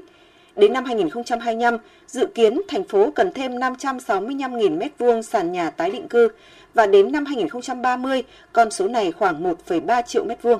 Bí thư Thành ủy Đinh Tiến Dũng cho biết. Chiến lược phát triển nhà ở quốc gia giai đoạn hai nghìn không trăm hai mươi mốt đến hai nghìn không trăm ba mươi, tầm nhìn đến năm hai nghìn không trăm bốn mươi lăm được Thủ tướng Chính phủ phê duyệt tại quyết định số hai nghìn một trăm sáu mươi mốt ngày hai mươi hai tháng mười hai năm hai nghìn không trăm hai mươi mốt. Do đó, việc nghiên cứu xây dựng chương trình phát triển nhà ở thành phố Hà Nội giai đoạn hai nghìn không trăm hai mươi mốt đến hai nghìn không trăm ba mươi là để nhằm cụ thể hóa các chỉ đạo của Trung ương liên quan đến công tác quản lý, phát triển nhà ở trên địa bàn thành phố giai đoạn hai nghìn không trăm hai mươi mốt đến hai nghìn không trăm ba mươi. Dự thảo chương trình đã đánh giá thực trạng phát triển nhà ở của giai đoạn hai nghìn không trăm mười hai đến hai nghìn không trăm hai mươi, đồng thời nêu rõ quan điểm phát triển nhà ở giai đoạn hai nghìn không trăm hai mươi mốt đến hai nghìn không trăm ba mươi. Trong đó đã có dự báo về dân số và diện tích nhà ở bình quân toàn thành phố, nhu cầu nhà ở về thương mại, nhà ở xã hội, nhà ở phục vụ tái định cư, nhu cầu về vốn để đầu tư xây dựng nhà ở, vân vân. Trên cơ sở đó, đề ra các mục tiêu chỉ tiêu phát triển nhà theo từng giai đoạn đến năm hai nghìn không trăm hai mươi lăm đến hai nghìn không trăm ba mươi, các giải pháp thực hiện, nhất là về cơ chế chính sách và phân công tổ chức thực hiện. Nhiều ý kiến nhận định, Hà Nội đã có giải pháp đột phá nhằm tạo quỹ nhà tái định cư, giải quyết tình trạng thiếu quỹ nhà ở tái định cư, ảnh hưởng đến tiến độ các dự án giao thông, công trình trọng điểm của thành phố. Giải pháp này cũng mang đến lợi ích cho nhiều phía. Cụ thể, thành phố chỉ phải bố trí vốn để giải phóng mặt bằng tạo quỹ đất, không phải bố trí ngân sách để xây dựng công trình. Doanh nghiệp giải quyết được việc làm, có thu nhập và tham gia quản lý vận hành nhà ở tái định cư. Người dân được hưởng chất lượng dịch vụ theo cơ chế nhà ở thương mại. Ngoài ra, để tạo điều kiện thuận lợi cho công tác bồi thường hỗ trợ tái định cư, mới đây Ủy ban Nhân dân thành phố Hà Nội cũng ban hành quyết định số hai mươi, sửa đổi bổ sung khoản hai điều hai mươi sáu, quy định ban hành kèm theo quyết định số mười, quy định trường hợp đủ điều kiện nhận bồi thường. Đáng chú ý, đối với nhiều trường hợp vướng mắc, đó là hộ gia đình gồm nhiều thế hệ, cặp vợ chồng cùng sinh sống trên một thửa đất ở thu hồi. Ủy ban Nhân dân thành phố quy định nếu đủ điều kiện tách thành từng hộ gia đình riêng theo quy định của pháp luật về cư trú hoặc nhiều hộ gia đình chung quyền sử dụng một thửa đất ở bị thu hồi thì mỗi hộ gia đình được giao một suất tái định cư bằng hạn mức giao đất ở tại địa phương và không vượt quá diện tích đất ở bị thu hồi. Thời gian qua, công tác bồi thường hỗ trợ tái định cư trên địa bàn thủ đô gặp nhiều khó khăn vướng mắc, dẫn đến việc chậm tiến độ triển khai dự án, tỷ lệ giải ngân vốn đầu tư công thấp. Những giải pháp đã được ban hành sẽ giúp cho thành phố đẩy nhanh tiến độ triển khai dự án, đặc biệt là những dự án trọng điểm đầu tư công, nhưng cũng đảm bảo hài hòa quyền, lợi ích của nhà nước, doanh nghiệp và người dân. Dạ vâng, quý vị và các bạn vừa nghe phóng sự Hà Nội nỗ lực làm tốt công tác giải phóng mặt bằng do phóng viên chương trình thực hiện. Và phóng sự vừa rồi cũng đã kết thúc thời lượng của Chuyển động Hà Nội buổi chiều ngày hôm nay. Quý vị và các bạn hãy ghi nhớ số điện thoại nóng của ép em chín sáu Đài Phát thanh Truyền hình Hà Nội là không hai bốn ba bảy bảy ba sáu sáu tám tám. Và quý vị cũng đừng quên ba khung giờ phát sóng của Chuyển động Hà Nội, đó là Chuyển động Hà Nội sáng từ sáu giờ ba mươi tới bảy giờ ba mươi, Chuyển động Hà Nội trưa từ mười giờ tới mười hai giờ và Chuyển động Hà Nội chiều từ mười sáu giờ tới mười tám giờ. Quý vị thính giả, chúng ta có những vấn đề quan tâm cần chia sẻ hay là có những yêu cầu âm nhạc muốn gửi tặng tới những người thân yêu của mình, quý vị có thể tương tác với chúng tôi thông qua số điện thoại không hai bốn ba bảy bảy ba sáu sáu tám tám. Còn bây giờ, kính chào tạm biệt và hẹn gặp lại quý vị trong những chương trình sau.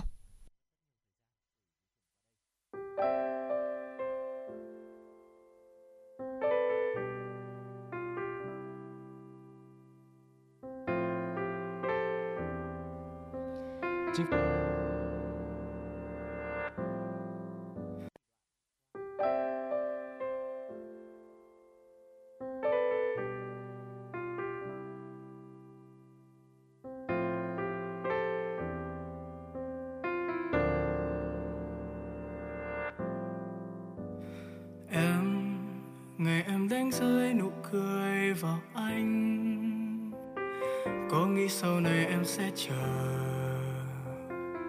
vô tư cho đi hết những ngày thơ.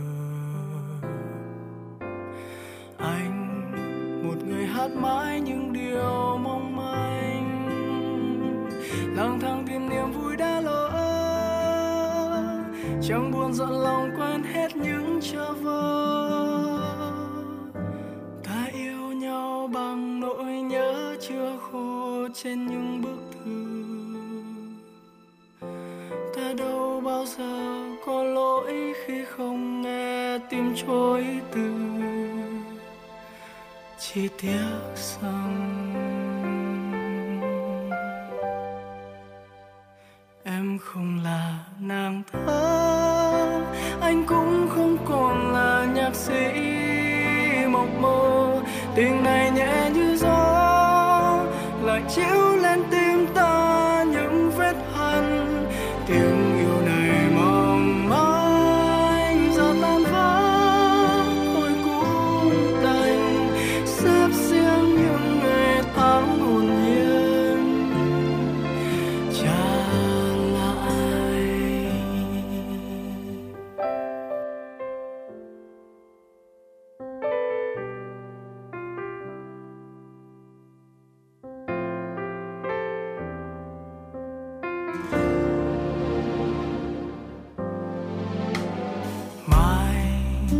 Sẽ quên ngày mình khờ dại.